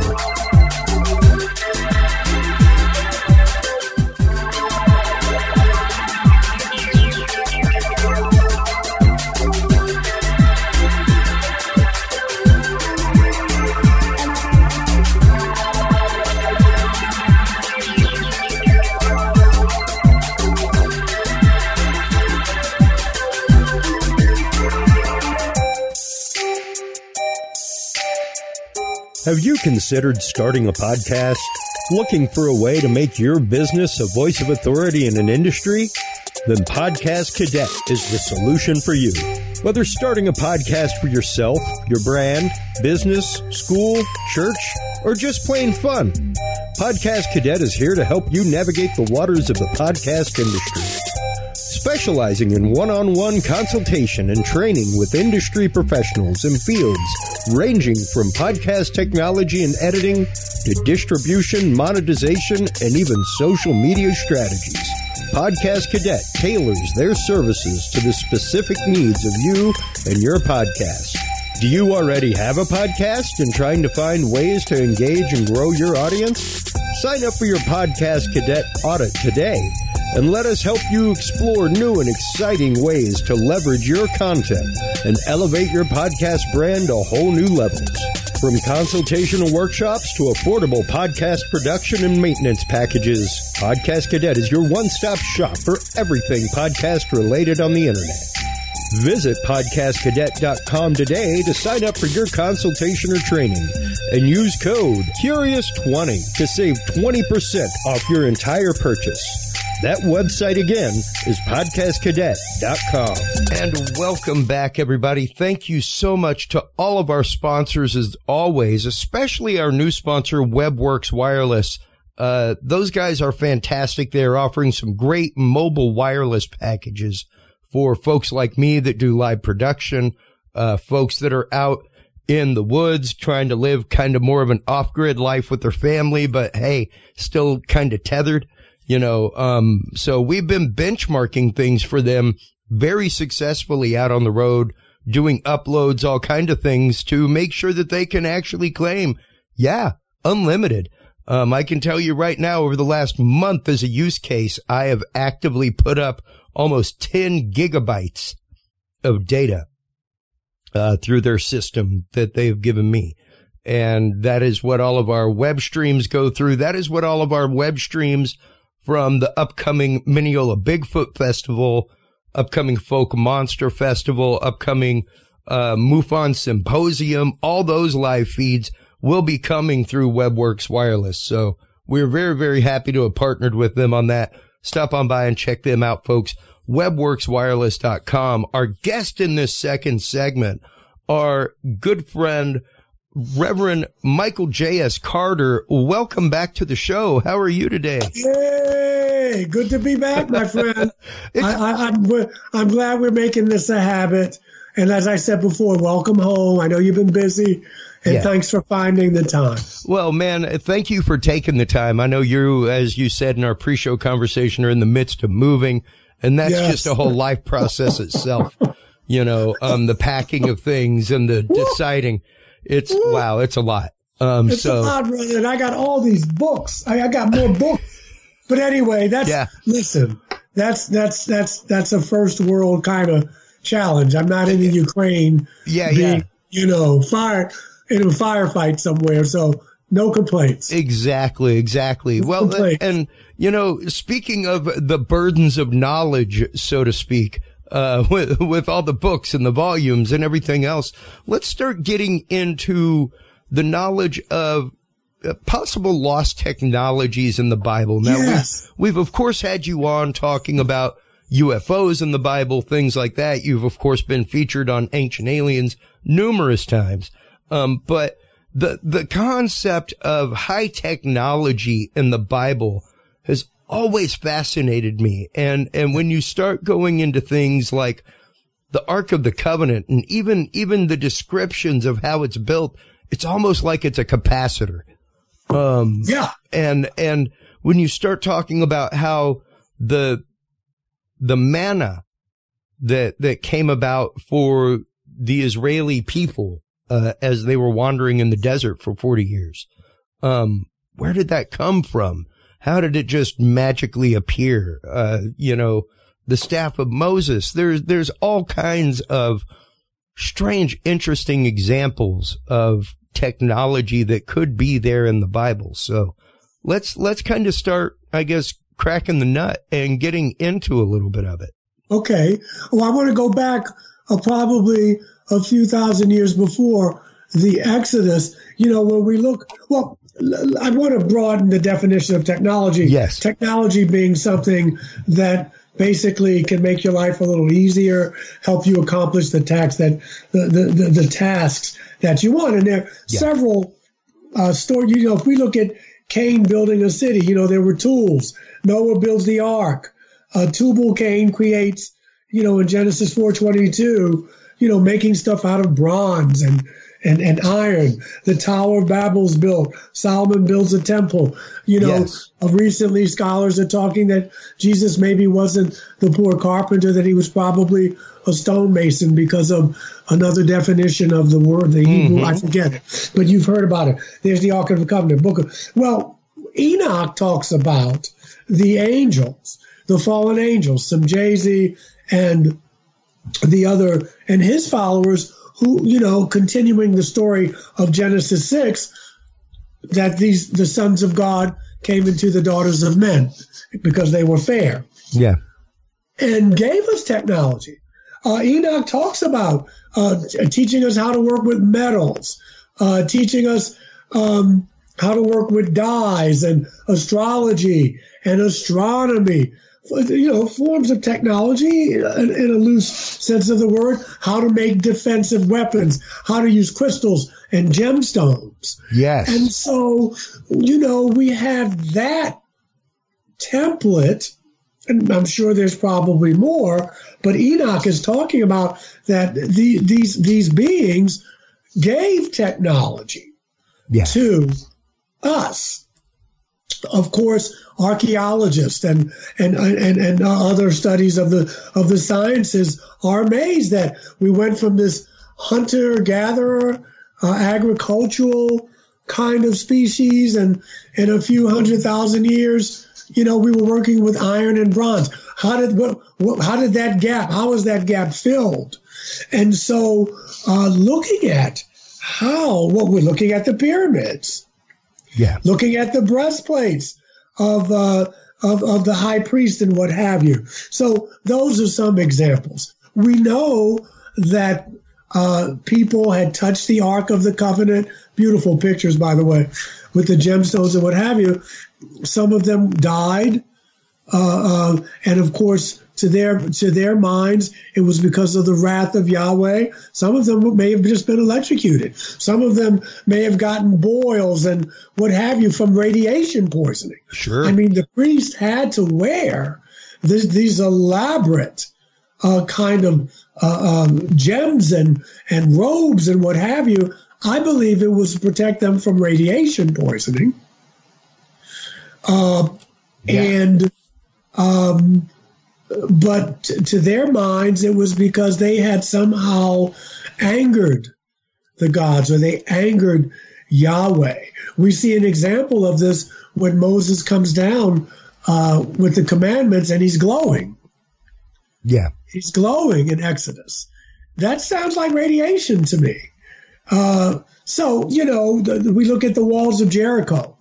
Uh, maybe there's the sound technology because yes, they went counterclockwise and then they went counter and then they went clockwise. But when they blew the shofar, when they blew the horn, the sound was so intense, the vibration was so intense that it collapsed the walls of a city. Yeah. Science is recognizing now that you could probably, or, or they, you can levitate bricks, boulders, what have you, Yeah. just by the vibration of sound. So the Bible gives us all of these examples that we're rediscovering, but that our ancestors were telling us this is what happened. This is what happened. The Ark of the Covenant, of course, Ancient Aliens does uh, an episode about this every so often, at least once each season. Um, that that uh, this was a device. We just did the episode a couple months ago on the Ark of the Covenant. Yeah. Once again, um, and it's in it's in the scriptures that they communicated with Yahweh. He gave them the metrics. It has to be built this way. These are the measurements, so they're exact. There was no room for error and they had the cherubim there and the cherubim and was made of gold and the shittim wood and everything was designed for these specifications and this is how they communicated with yahweh it was like a, a receiver a transmitter Yeah. but it was also very dangerous Well, and and uh, uh, you know, um, oddly enough, as you mentioned a moment ago, meant to be used in conjunction with. You you couldn't just go up and touch the Ark of the Covenant. You couldn't No, no, even no. you couldn't even be in its presence without wearing special garment. yes the high priest And and, and, and you see it today because you know not not with uh, the technology but you know the robes that the clergy wear that Oh, we yeah, still yeah. wear today oh uh, yeah, that, the- that kind that's that's carried down from them Yeah. and we know that the area above the mercy seat between the cherubim were related to the communications between moses and aaron and yahweh exodus 25 22 uh, talks about that he, uh, he and it's he can commune with them he can talk to them. So um, it's really fascinating looking at the book. Not, not, not, not, notwithstanding the profound lessons, the Yeah. profound stories and teachings. So I don't want to say we're reducing it No. to science fiction, but it lends itself to this interpretation when we look at it through 20, 20th century, 21st century eyes, knowing what we do today. Yeah. Yeah. Absolutely. And, and even once again to know that the breastplates that were worn by those that, uh, that carried the ark, um, absolutely could be a means by which to shield themselves or to ground themselves from that technology. Uh, once again, Yes. the ark in and of itself was, was meant to be a conduit to communicate with God. Uh, the chest plate of the, the high priests was also meant to, to do the same thing. The, the whole, um, image of the chest plate with all of the, all of the gemstones and everything. Those are, those all represent different archangels and things like that. Different, it, like they're specifically tuned to frequencies, so to speak. Yeah, would be the that- that- no, easiest way that- to put it. it. And and that's why you had to wear protective clothing in the tabernacle. You weren't, and the priests were set aside. Yes, there was privilege, there was all the adulation, maybe the envy, uh, but these people were closest to God, literally and figuratively. And so those vestments uh, and the breastplates, the crystals, they emit light. They would light up to answer questions. They talk about the Urim and the Thummim, right? Yep. And uh, uh, so they were communicating with Yahweh through this device. And those people who did not know how, even when when it was captured by their enemies, they would die because they did not have the protection. Yeah. Yes. I, I- I would call it radioactive uh, contamination. Sure. It, I mean, radioactive. It could, it could have even been some kind of high frequency device, you know, things like that. And to even, even the fact of if, if it was a, once again, a natural capacitor, um, even, even carrying sand and the remnants of tablets inside, um, with a with a gold box that has layers of acacia wood and things like that, you you've literally built a capacitor. Yes. Like that that's physically what you've done. You've put Yeah. layers of insulator and conductive material on top of each other and put two ways that it can go out in and out. and when you when you go through and read uh, the construction of the ark, there is a very specific part that talks about a rod that goes down into it from one of the cherubim, um, which which oddly enough would be just like a, a cathode um, on a battery, something like that. So Yeah. to, so to think about these garments that they're wearing as some means to ground themselves and and to dissipate that energy if it hits Yes. them. You know, yeah. um, it was a dangerous business, my friend. yeah. Yeah, there there are numerous uh, accounts of people being struck down, being struck dead immediately, uh, just by being in the presence of the ark. That's right. Without that, That's right. and you know, one of the other concepts uh, that uh, was there for the ark, at least one theory was that it was a it was a power source for what was called the manna machine, which was basically a machine that was given by angelic beings to the high priest to help generate food for them while they were wandering in the desert. While they were wandering in the desert. Um, I, I actually went through this, I, and I remember my brother and I talking about this years ago, like back in the '90s, stuff like that, and running across this book. Um, and I, I don't even know if you could still find a copy. I've got to find one for my own collection, but I did go through and actively add the Manna Machine PDF to our UFO and paranormal page on the on the Curious Realm uh, knowledge vault. Oh, right. You sent that link to me, right? And yes, yes, I did. yeah, did. I haven't had a chance to look at it yet. Yes. And uh, this this was a theory put out by George Sassoon and uh, Rodney Dale back in 1978. And uh, here is the concept: the manna machine is a theory by George Sassoon and Rodney Dale that a machine device was given to the Israelites when they went on their 40 year journey in the Sinai Desert. The device was said to create manna, a type of caloric algae. It explains how the Israelites survived their 40 year wandering in the Sinai Desert. It is said that the manna machine was stored in the Ark of the Covenant.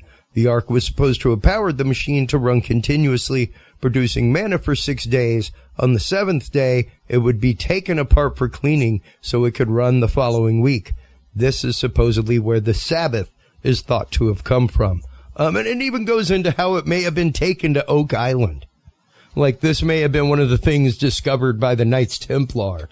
And Right. that it that was one of the things squirreled away. But man, when you start going through and actively reading and looking at the diagrams of this thing, um, it's wild. It's, and you know, pretty much just like a steam generator, something like that. Not any, not any, um, crazy high, high technology or anything going on. But to think that something like that may have been there, um, sure, possibly. Well, whatever it was, it, it sustained them for a very long period of time. Yes. If it was coming from the ship, which it seems like it was, it, it, it, it probably, as you said, had all the nutrients and the vitamins and what have you that they needed to sustain them. And so then the imagination can go off in so many ways. But when I think about this stuff, when I'm looking at, uh, you know, the ark, and I mean, this stuff was hidden in plain sight. When I was Yeah. growing up in the church, no one even, you know, it was right there. It was all about the way you read it or interpreted it. Yeah. Yeah, precisely. And uh, once again, as we talk about all the time, interpreting it with an open mind, uh, interpreting it from the eyes of the people who actively wrote it, not necessarily from a dogmatic point of view, but from a historical point of view. How were they living? How did it, how did it, uh, reflect their life? You know? Yeah, yeah. But also, I'm thinking, also, Chris, well, not but, but in addition to, if I was reading the Bible in 1865, it would still sound so Yeah. far out to me. But now that we live in an age where we have this technological prowess, Yep. you know, it just lends itself. Yeah. You know, in 1865, maybe there were some people, Jules Verne or whoever, the, you know, who had who had these these ideas, but Yeah. Even then, if you're reading the Bible in 1865, it's still far out for you. Yeah. But reading it in a scientific age, Yes. it makes perfect sense. Absolutely. Absolutely. It make, it makes a whole lot more sense, uh, once you start applying science to the background of it. Woo! And, um, the, the technology that they, and, you know, it's something that we talk about regularly with Stephen Myers, uh, uh, whenever we talk about, um, the possibility that the Great Pyramids were built using water locks, you know? Um, the Egyptians were fantastic users of water. Like they, uh, all the blocks came from up the river. Why would you take it off and then drag it through the dirt? Right. like it makes a lot more sense just to flood the plain and build the thing, you know, Yes. and drop the Yes. things into place. It doesn't, it doesn't necessarily have to be aliens that did it. It doesn't necessarily have to be alien technology. Uh, we are some clever critters, human beings. Yeah, And- well, you know, I will say this because I was reading something on Facebook the other day, and and I get it because people were saying, you know, well, just because we can't explain it doesn't mean that star people did it, No, and that's true. But it also doesn't mean that they didn't. that's right.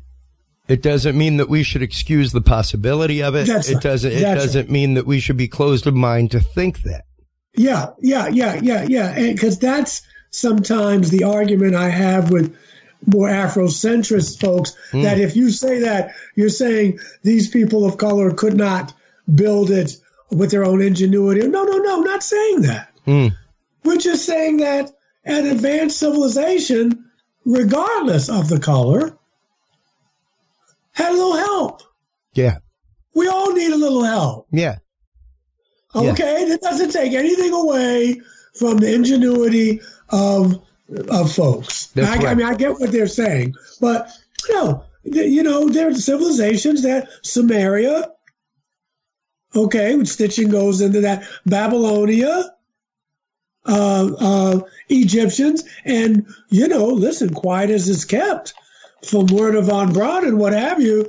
Uh, so did uh, the German and the Nazis in World War II. Yeah. That they were getting help with technology from otherworldly sources. Well, and and interestingly enough, we're uh, literally obsessed with the technology from the Bible, with with finding things like the Ark of the Covenant, um, with finding things like the Spear of Destiny. Um, they were they were obsessed with these what they considered to be magical objects, and um, even even going back to their work with Der Glocken, um, and its basis on like mercury vortex engines, like what are spoken about in uh, Vedic texts, all that kind of Yeah. stuff. Um, yeah, they were they were playing with high high technology that came and was sourced from ancient text and ancient thought. You know, uh, and it's it's really interesting to see us even now uh, starting to apply some of this technology. Yeah, but but yeah yeah, the, the, and I, I think though the cat is jumping up. That's I think I think that what, and I'm going off a little bit here. I think what threatens people with more orthodox views than what we're talking about is because we're taking away the mystery and the mysterious and the power of a God away because now we can explain all this. Do you see what I'm saying? My God, man, did you just compare it to like breaking a child's heart when you tell them it's just prestidigitation? There's a term for it, boy. It's called prestidigitation. Like, I mean, I mean, watch and I- what the other hand's doing. yes, and, and you know, and, and and and I know, folks, that okay, like even when we go into artificial intelligence and you know robotics and pretty much what this is going to be like in the mm. future. The future is now, and a lot of people are saying we're playing God, but in some ways, we are in the sense of we have the knowledge, we just don't have the spirituality to go with it. Thank you. But there's nothing wrong with these advances. It's just how we use them. Yeah, and and and you know you could not you could not get more sci-fi prophet than to say it that way quite literally because one one of the points that I make all the time on this show Michael is we are verging on a whole new world of technology Yes. a whole new world man. Like I, I grew up with an Atari 2600 you know? Like and and to know that that has just been obliterated. Even even Moore's law which I grew up with obliterated now. It's gone. That math is like archaic by 5 years. Yeah. it's mind numbing and to think that our application of all this is a sex bot Yeah. um it's one of those like you want to know how you end up with the matrix you you want to know how you end up with it it you and you turn them all into slaves or you turn them all into sex bots and then once they become sentient they get to see the past and go oh that's what you created us for you monsters Yes. you know, and it really is that we have the technology, but we do not have the spirituality. That's right. And, and that's why we'll destroy ourselves if we're not careful. And, and, and no, you said it, and I've always believed it. And, um, I, you know, to me, it's like money. Money's not evil. Money's neutral. It's the ideas you bring to it. And so when people tell me that, I'm not saying I'm not saying that there's not a God. I probably don't define that the way some people do, but I hear what you're saying that we have all this technology. It's almost like worshiping it. And if we don't know how to use it, we'll blow ourselves up. But there's also the chance that evolution is slow, but we can use this. To me, it's not playing God at all. Yeah. When I think about some of these star races who have already perfected this, well, maybe not perfected it, but you know, they have sentient beings. You know, some they fly their craft, they do whatever they do. That's how advanced uh, the technology is, Yeah. and the spirituality is. But but I, I get the fear that we don't have that, and so we will wind up trying to play God by not having the spiritual piece, and we will just have to start over because we're just going to destroy everything. I get that fear. Yeah, yeah. Oh no, I, I utterly grasp it. No, I, I think a lot of people, especially whenever 2012 happened and the whole Mayan prophecy, uh, I, I think a lot of people misinterpreted that prophecy because the, you have I to too.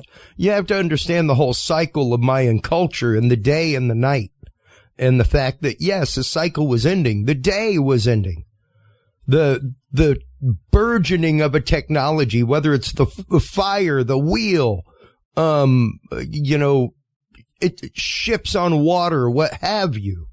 Uh, we hit a point of technology as humanity, and now we're at the point of nighttime, which is the application of that. And our chance to sink or swim. Now it's like, okay, Prometheus has given you fire. Do you burn the place down or do you cook a steak for the village? There you go. You got a choice. And, Yeah. and that's what we're in right now is that moment of choice and application of this technology. Yeah. And I don't know how long the window is. Yeah. You know, you can say, you know, we come from the Piscean age to the Aquarian age, however you want to frame it. But we have a window where we can make a choice to evolve, to become, to, to recognize that God in us, that consciousness, call it what you will, or we will burn this earth out to a cinder and we'll start over. And because it's, you know what? It's happened. Oh yeah. Yeah. No, like it's, it's definitely happened. We are just part of a cycle, man. Uh, we contribute to the cycle most definitely, but hey, we can't do nothing about Earth, Earth's poles flipping. And, and when it happens, are we ready? You know, like we can worry about a power grid all day, but are we ready? like for Well, that? yeah, because you because know? we're we we have contributed to the poles melting. Yeah. Yeah. Absolutely. I was in church Sunday, and uh, the, the sermon was on a different topic, um, more of a geopolitical thing. But someone came up to me who's into what we're into, and she said, "You know, we touched on a little bit about nuclear weapons and the threat that's that's going on now." Mm. Um, and she said, "Well, do you think the star people will come and save us?"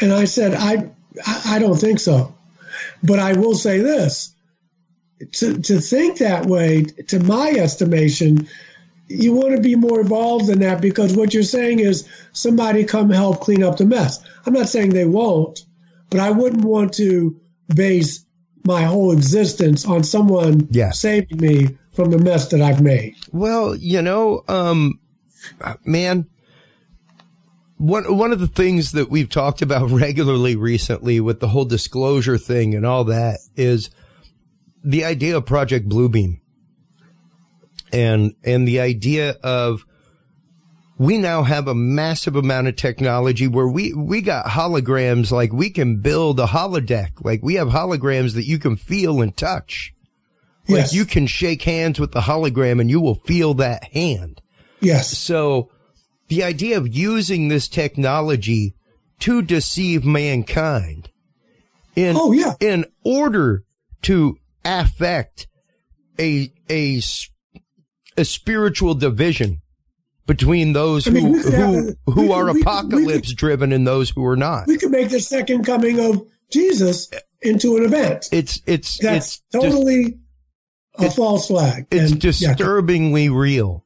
It, It's Yeah. a disturbingly real possibility, and to, and to think, um, like you said, that that concept of, oh, please, somebody save us. That is that is all too easy the basket to fall into, um, and sadly, I think what they're trying to go for as that means of control, you know, is Oh, yeah. is when things happen, uh, something will intervene and oh, please save us. Um, but is it really that? You know, is it is it really, um, is it really that entity? You know, um, and I think that's the danger that we have. I think that's the danger once again with all of this ancient technology is, is that there's always that spiritual caveat. There's always that fact of you have to be spiritually prepared in order to use the technology. Cause if you aren't, the ark will kill you. Yeah. Yes. You know, like you had, you had to go through ritual before you even, garb or not. Yeah. You know, you had to go through fasting. You had to, you had to be spiritually ready to enter the, the sanctum sanctorum, the, the inner sanctum of the temple and Yeah. be in presence. So, uh, you know, the fact of us being spiritual, spiritually ready to use this technology, I think is, is a big part of, of the technology itself.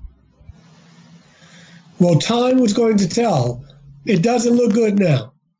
it's not it's not a pretty picture. It's not a pretty picture. Um, but but as with all prophecy and stuff like that, there is a way out. Um, there is a means out, and of course that is enlightenment. You know, accepting other other thought forms, other ways of being. Uh, what what can we do spiritually right now to, I guess, leverage this technology that we have at our disposal, you know, and kind of, kind of use it as a, a new sacred technology, so to speak, Michael. Yeah. Yeah, I, I, I don't know. I mean, I, I'm thinking of the technologies that we can all use hmm. individually, the technologies of, of prayer and meditation and fasting. I mean, those are to me, I label those spiritual technologies. But I, I, I, I know that that that in some ways that may not seem to be enough, but that may be just enough because even if everybody did that, and I'm not saying everybody would, but if if we did that, we could change a reality. We can change our own collect individual realities and collective realities. I think that part of the spiritual journey is also realizing its limitations, your limitations as well. And by that I mean I can't talk to Biden, I can't talk to Putin, I can't talk to folks at the Yeah. UN. I can't do that. But what I can do, and not that I wouldn't want to, but the mechanisms is just more. What I can do is what I'm doing now, uh, talking to you, getting some ideas out, trying to treat my neighbor the way I'd like to be treated, being a good father. I mean, it's not earth shattering, but neither does it have to be. But in my way, I am doing my life's mission. And Yeah. that's all you can do. That's all you can do. Um, And that's quite literally. enough. Yeah, that's more than enough. Yeah. Um, because You know, Mother once, Teresa said, "You want to change the world? Go home and love your family." that's right. That's right. Well, and make sure that your cup is full. Yeah. You can't you can't help fill anybody's cup if your cup isn't full to begin with. It's kind of got to be go. overflowing so that There you you got go. extra to give. You know, otherwise you're going to go thirsty, and so's your family. Um, Yeah. and that's no good. That's no good.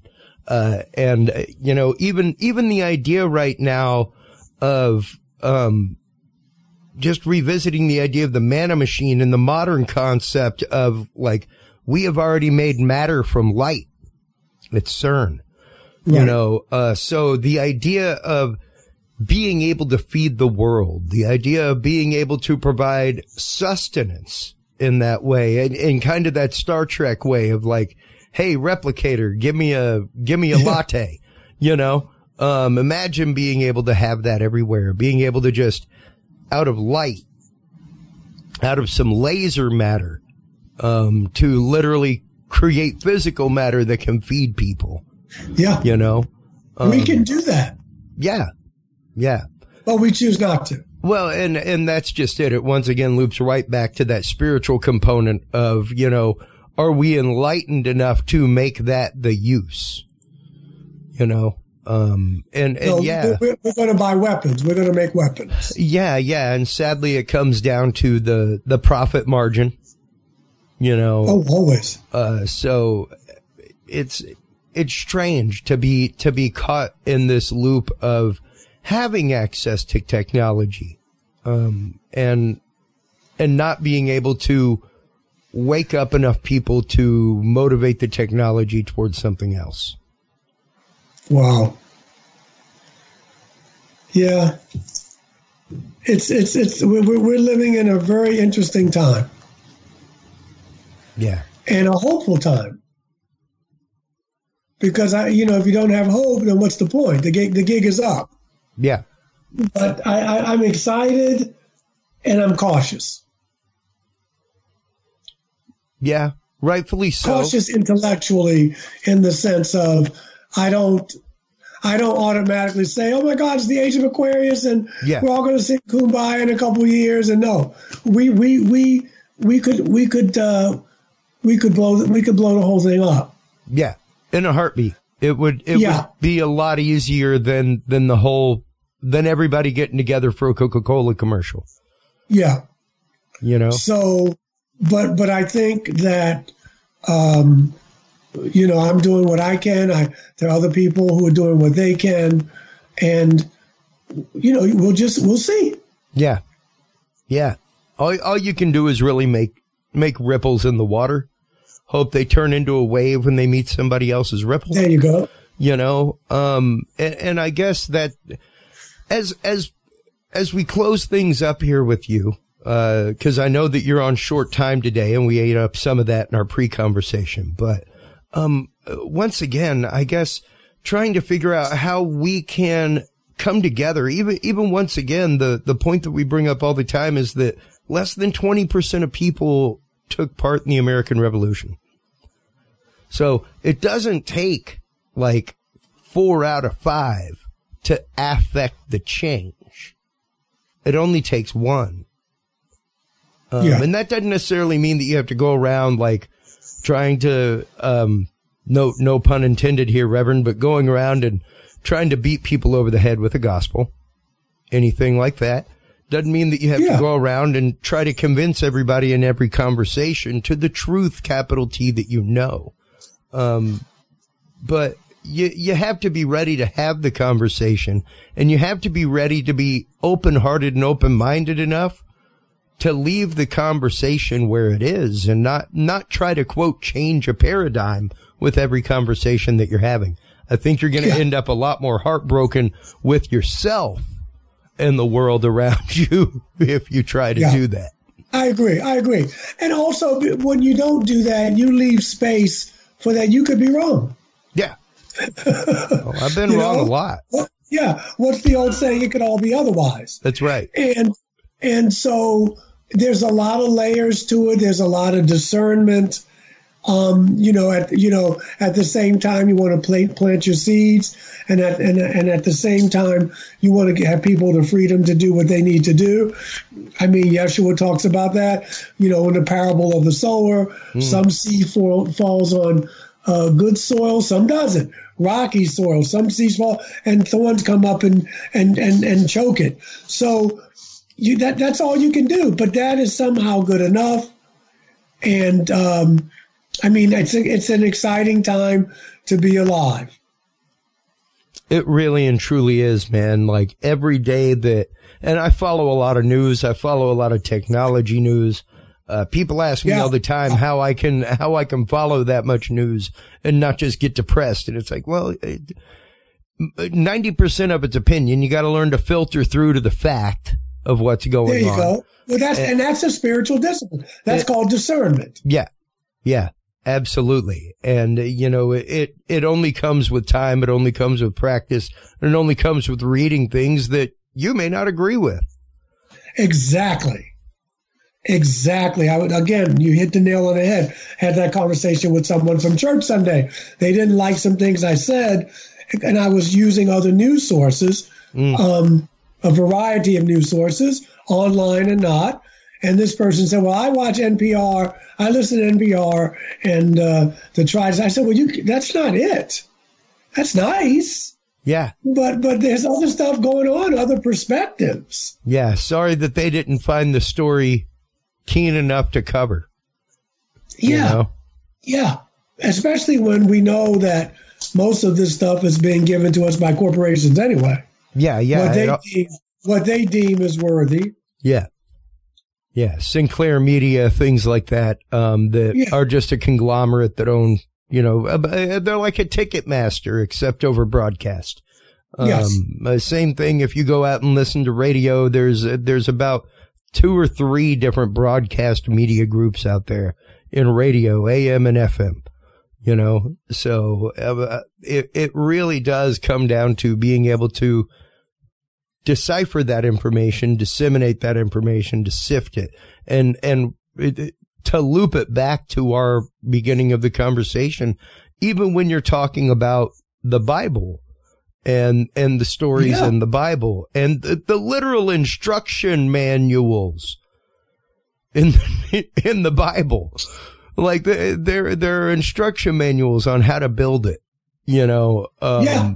And, oh yeah, the metrics and everything are there. Yeah, uh, you know it's um, it's it's it's the old adage: we don't see things as they are; we see things as we are. Yeah, yeah, absolutely. And in order to to have you know, you know, people talk about, well, I want to work on my psychic stuff and I want to work on, you know, opening my third eye and doing that. That's wonderful. I, I, I work on that too at times. But part of the discernment is having insight, hmm. not just outside to what's going on. It's the insight that you want. Yeah. It's the insight that we need. How and so that's discernment. Um, there's listening, as you said, to other voices that I may not agree with, because there's always three sides to the story. There's yours, mine, and the truth. Mm-hmm. And right. so it's it's it's it, it, it's a lesson each and every day, brother. That's that I get up. Yeah. But I, I'm glad I get up. Yeah, absolutely. What what can people start to do to slow down and I guess start to gather that insight. Really, you know, it's hard. It's hard. We're surrounded by, I mean, I'm, I'm literally surrounded by no less than four screens right now, just yeah. doing this show. Um, and I will be at this workstation the rest of the day working, Michael. Um, and it's, it's hard for us to mentally slow down. Um, even the way, even the way that somebody could slow down and meditate in the 80s or 90s. You know, we're, yeah. we're literally yeah. bombarded almost. So what can we do to begin to slow down, to gain that insight that leads to discernment? Well, I think you, you just said it. You are aware of what you need to do. You just have to take the time to do it. A friend of mine yesterday, she's a very talented psychic.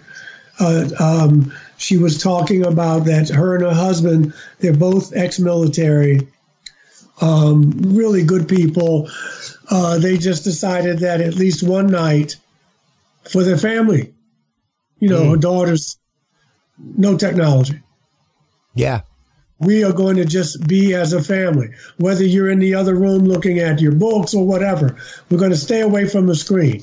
Now, that can be drastic when you, people like you who make their living, but you've got, if you find the time because there's no right or wrong way, and it's going to be different each and every day to yeah. be still.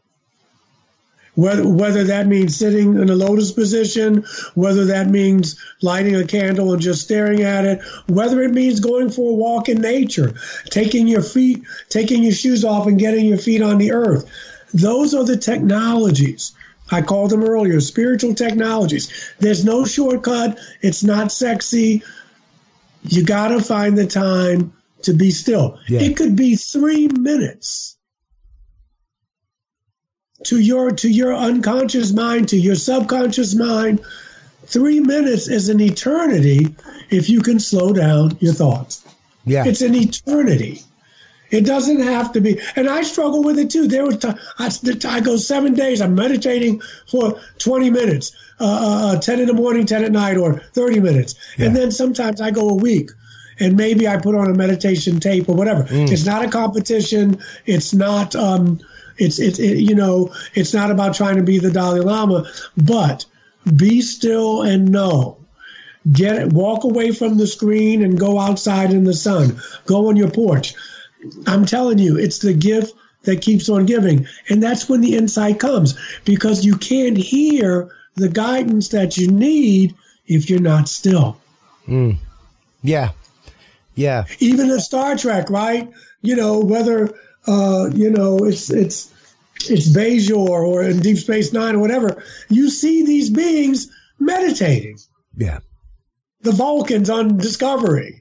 They're, they're taking, here they are in the in 24th century, and they still know the technology of, listen, I, I need to go sit here and we'll talk afterwards. It's, it's, it's timeless. Get away from the screen. Doesn't mean you have to go back to it. You don't have to go back to it. But just to slow down. Doesn't mean that you got to be a Zen master and levitate. It just means that you focus on your breath, focus on your breath in and out for a few minutes to recharge and be still and hear what your what your inside is telling you. Yeah. Yeah. Feel the feelings that you haven't felt all day. Yeah. Uh, That's tuning in. Yeah, you know that brings me a lot back to uh, Father Andy, my my spiritual director in the seminary. His instruction to me was always to listen twice as long as I prayed. Yeah, yeah, yeah. Just to be still. Yeah, it works. I'm telling you. Uh, when I was doing it regularly and I'm getting back, I practiced this form of Zen medit- uh, meditation where I'm just breathing in and out. I count on the exhale. You don't go past 10. Mm. And you try not to have a thought. And, and, you know, sometimes I couldn't get past the count of three, but eventually I did. And then when you get to 10, you go back. And you do that for a couple minutes, and your body will, it's like exercise. Your body will yeah. say, I want to sit here for a couple more minutes. I can't tell you how, um, more in touch I became not only with my feelings, but my intuitive faculties. People would call and I would know who it was because I'm taking the time. And those things are not being spiritual, those are some of the gifts that come along the path. Yeah. But my intuitive was heightened all because I slowed down for five, ten minutes in the morning a day. Yep. Yeah. Absolutely. It, it really is that, uh, that presence of mind and taking the time. Yeah, because you watch these, whether I don't care whether the Star or all these sci-fi things, they they have more technology than we have, and they use it. Yeah, but they still take the time. Yeah, to walk away from it. Whether I got to go to the holosuite. Yeah. whether I gotta go here and then the the temple here, I'm thinking of Deep Yep. Space Nine and the Bajorians. They, I just saw Discovery a couple weeks ago. The one of the women on there, she's a, a big shot and uh, she's Vulcan, and she she goes to meditate with all that. So it's still a viable technology well into the 24th century. Yeah. Yeah. Absolutely. Man. Reverend, always, always a great time chatting with you. Always a great time talking about these fun, fun topics. Thank you so Well, much we'll for taking again, the time. brother. And uh, like I said, on the 13th, I will have moved. Um, so have more time because I like to sit down at least 90 minutes, two hours with you. Yeah, yeah, absolutely. You know, but I hope this helps you out with Sure your show. And uh, let's be in touch. All right, man. Sounds great. Okay, thank, thank you so much. Take care. And uh, before, uh, absolutely. Before we let you go, tell everybody where they can go other than Oh. the Curious Realm store to go get your books, uh, to contact you, everything else. Shameless self promotion time. Okay, brothers and sisters, I'm going to tell you where to go in a loving way.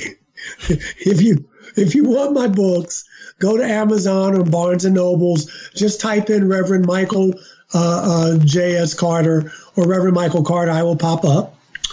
Uh, you can reach me at my email, which is michaeljscarter.com. That's also my um, webpage, michaeljscarter.com. And you can just go to Facebook. I have two pages, Michael Carter and Reverend Michael J. Carter. Michael Reverend, Reverend Michael J. Carter is a fan page. You can still reach me there, but I try to keep that to mm. UFO or paranormal stuff. Yeah, yeah. Michael Carter, the sky's the limit. So you got all those times and all those ways to reach me, and I will respond. Yes, In the do. meantime, keep the faith. Don't let this stuff get you too down. Go home and love your kids. Stay off the TV screens for too long. TV, movie, phone screens, and we'll see you next time.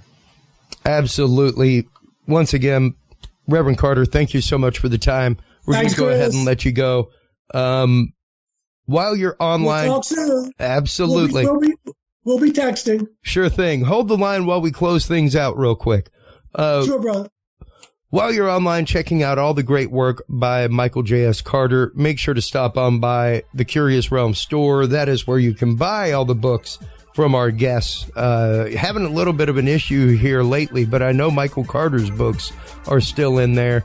Uh, make sure to stop on by our events page. That is where you can keep up with all of our live streams and where we're going to be going, as well as the Curious Realm live page. That is where we will be live streaming. If you're an Android user, you can download our app and you can listen right there on your mobile device. Until next time, everybody, take care of yourselves, take care of each other, and remember, stay curious. We'll talk to you soon. Bye.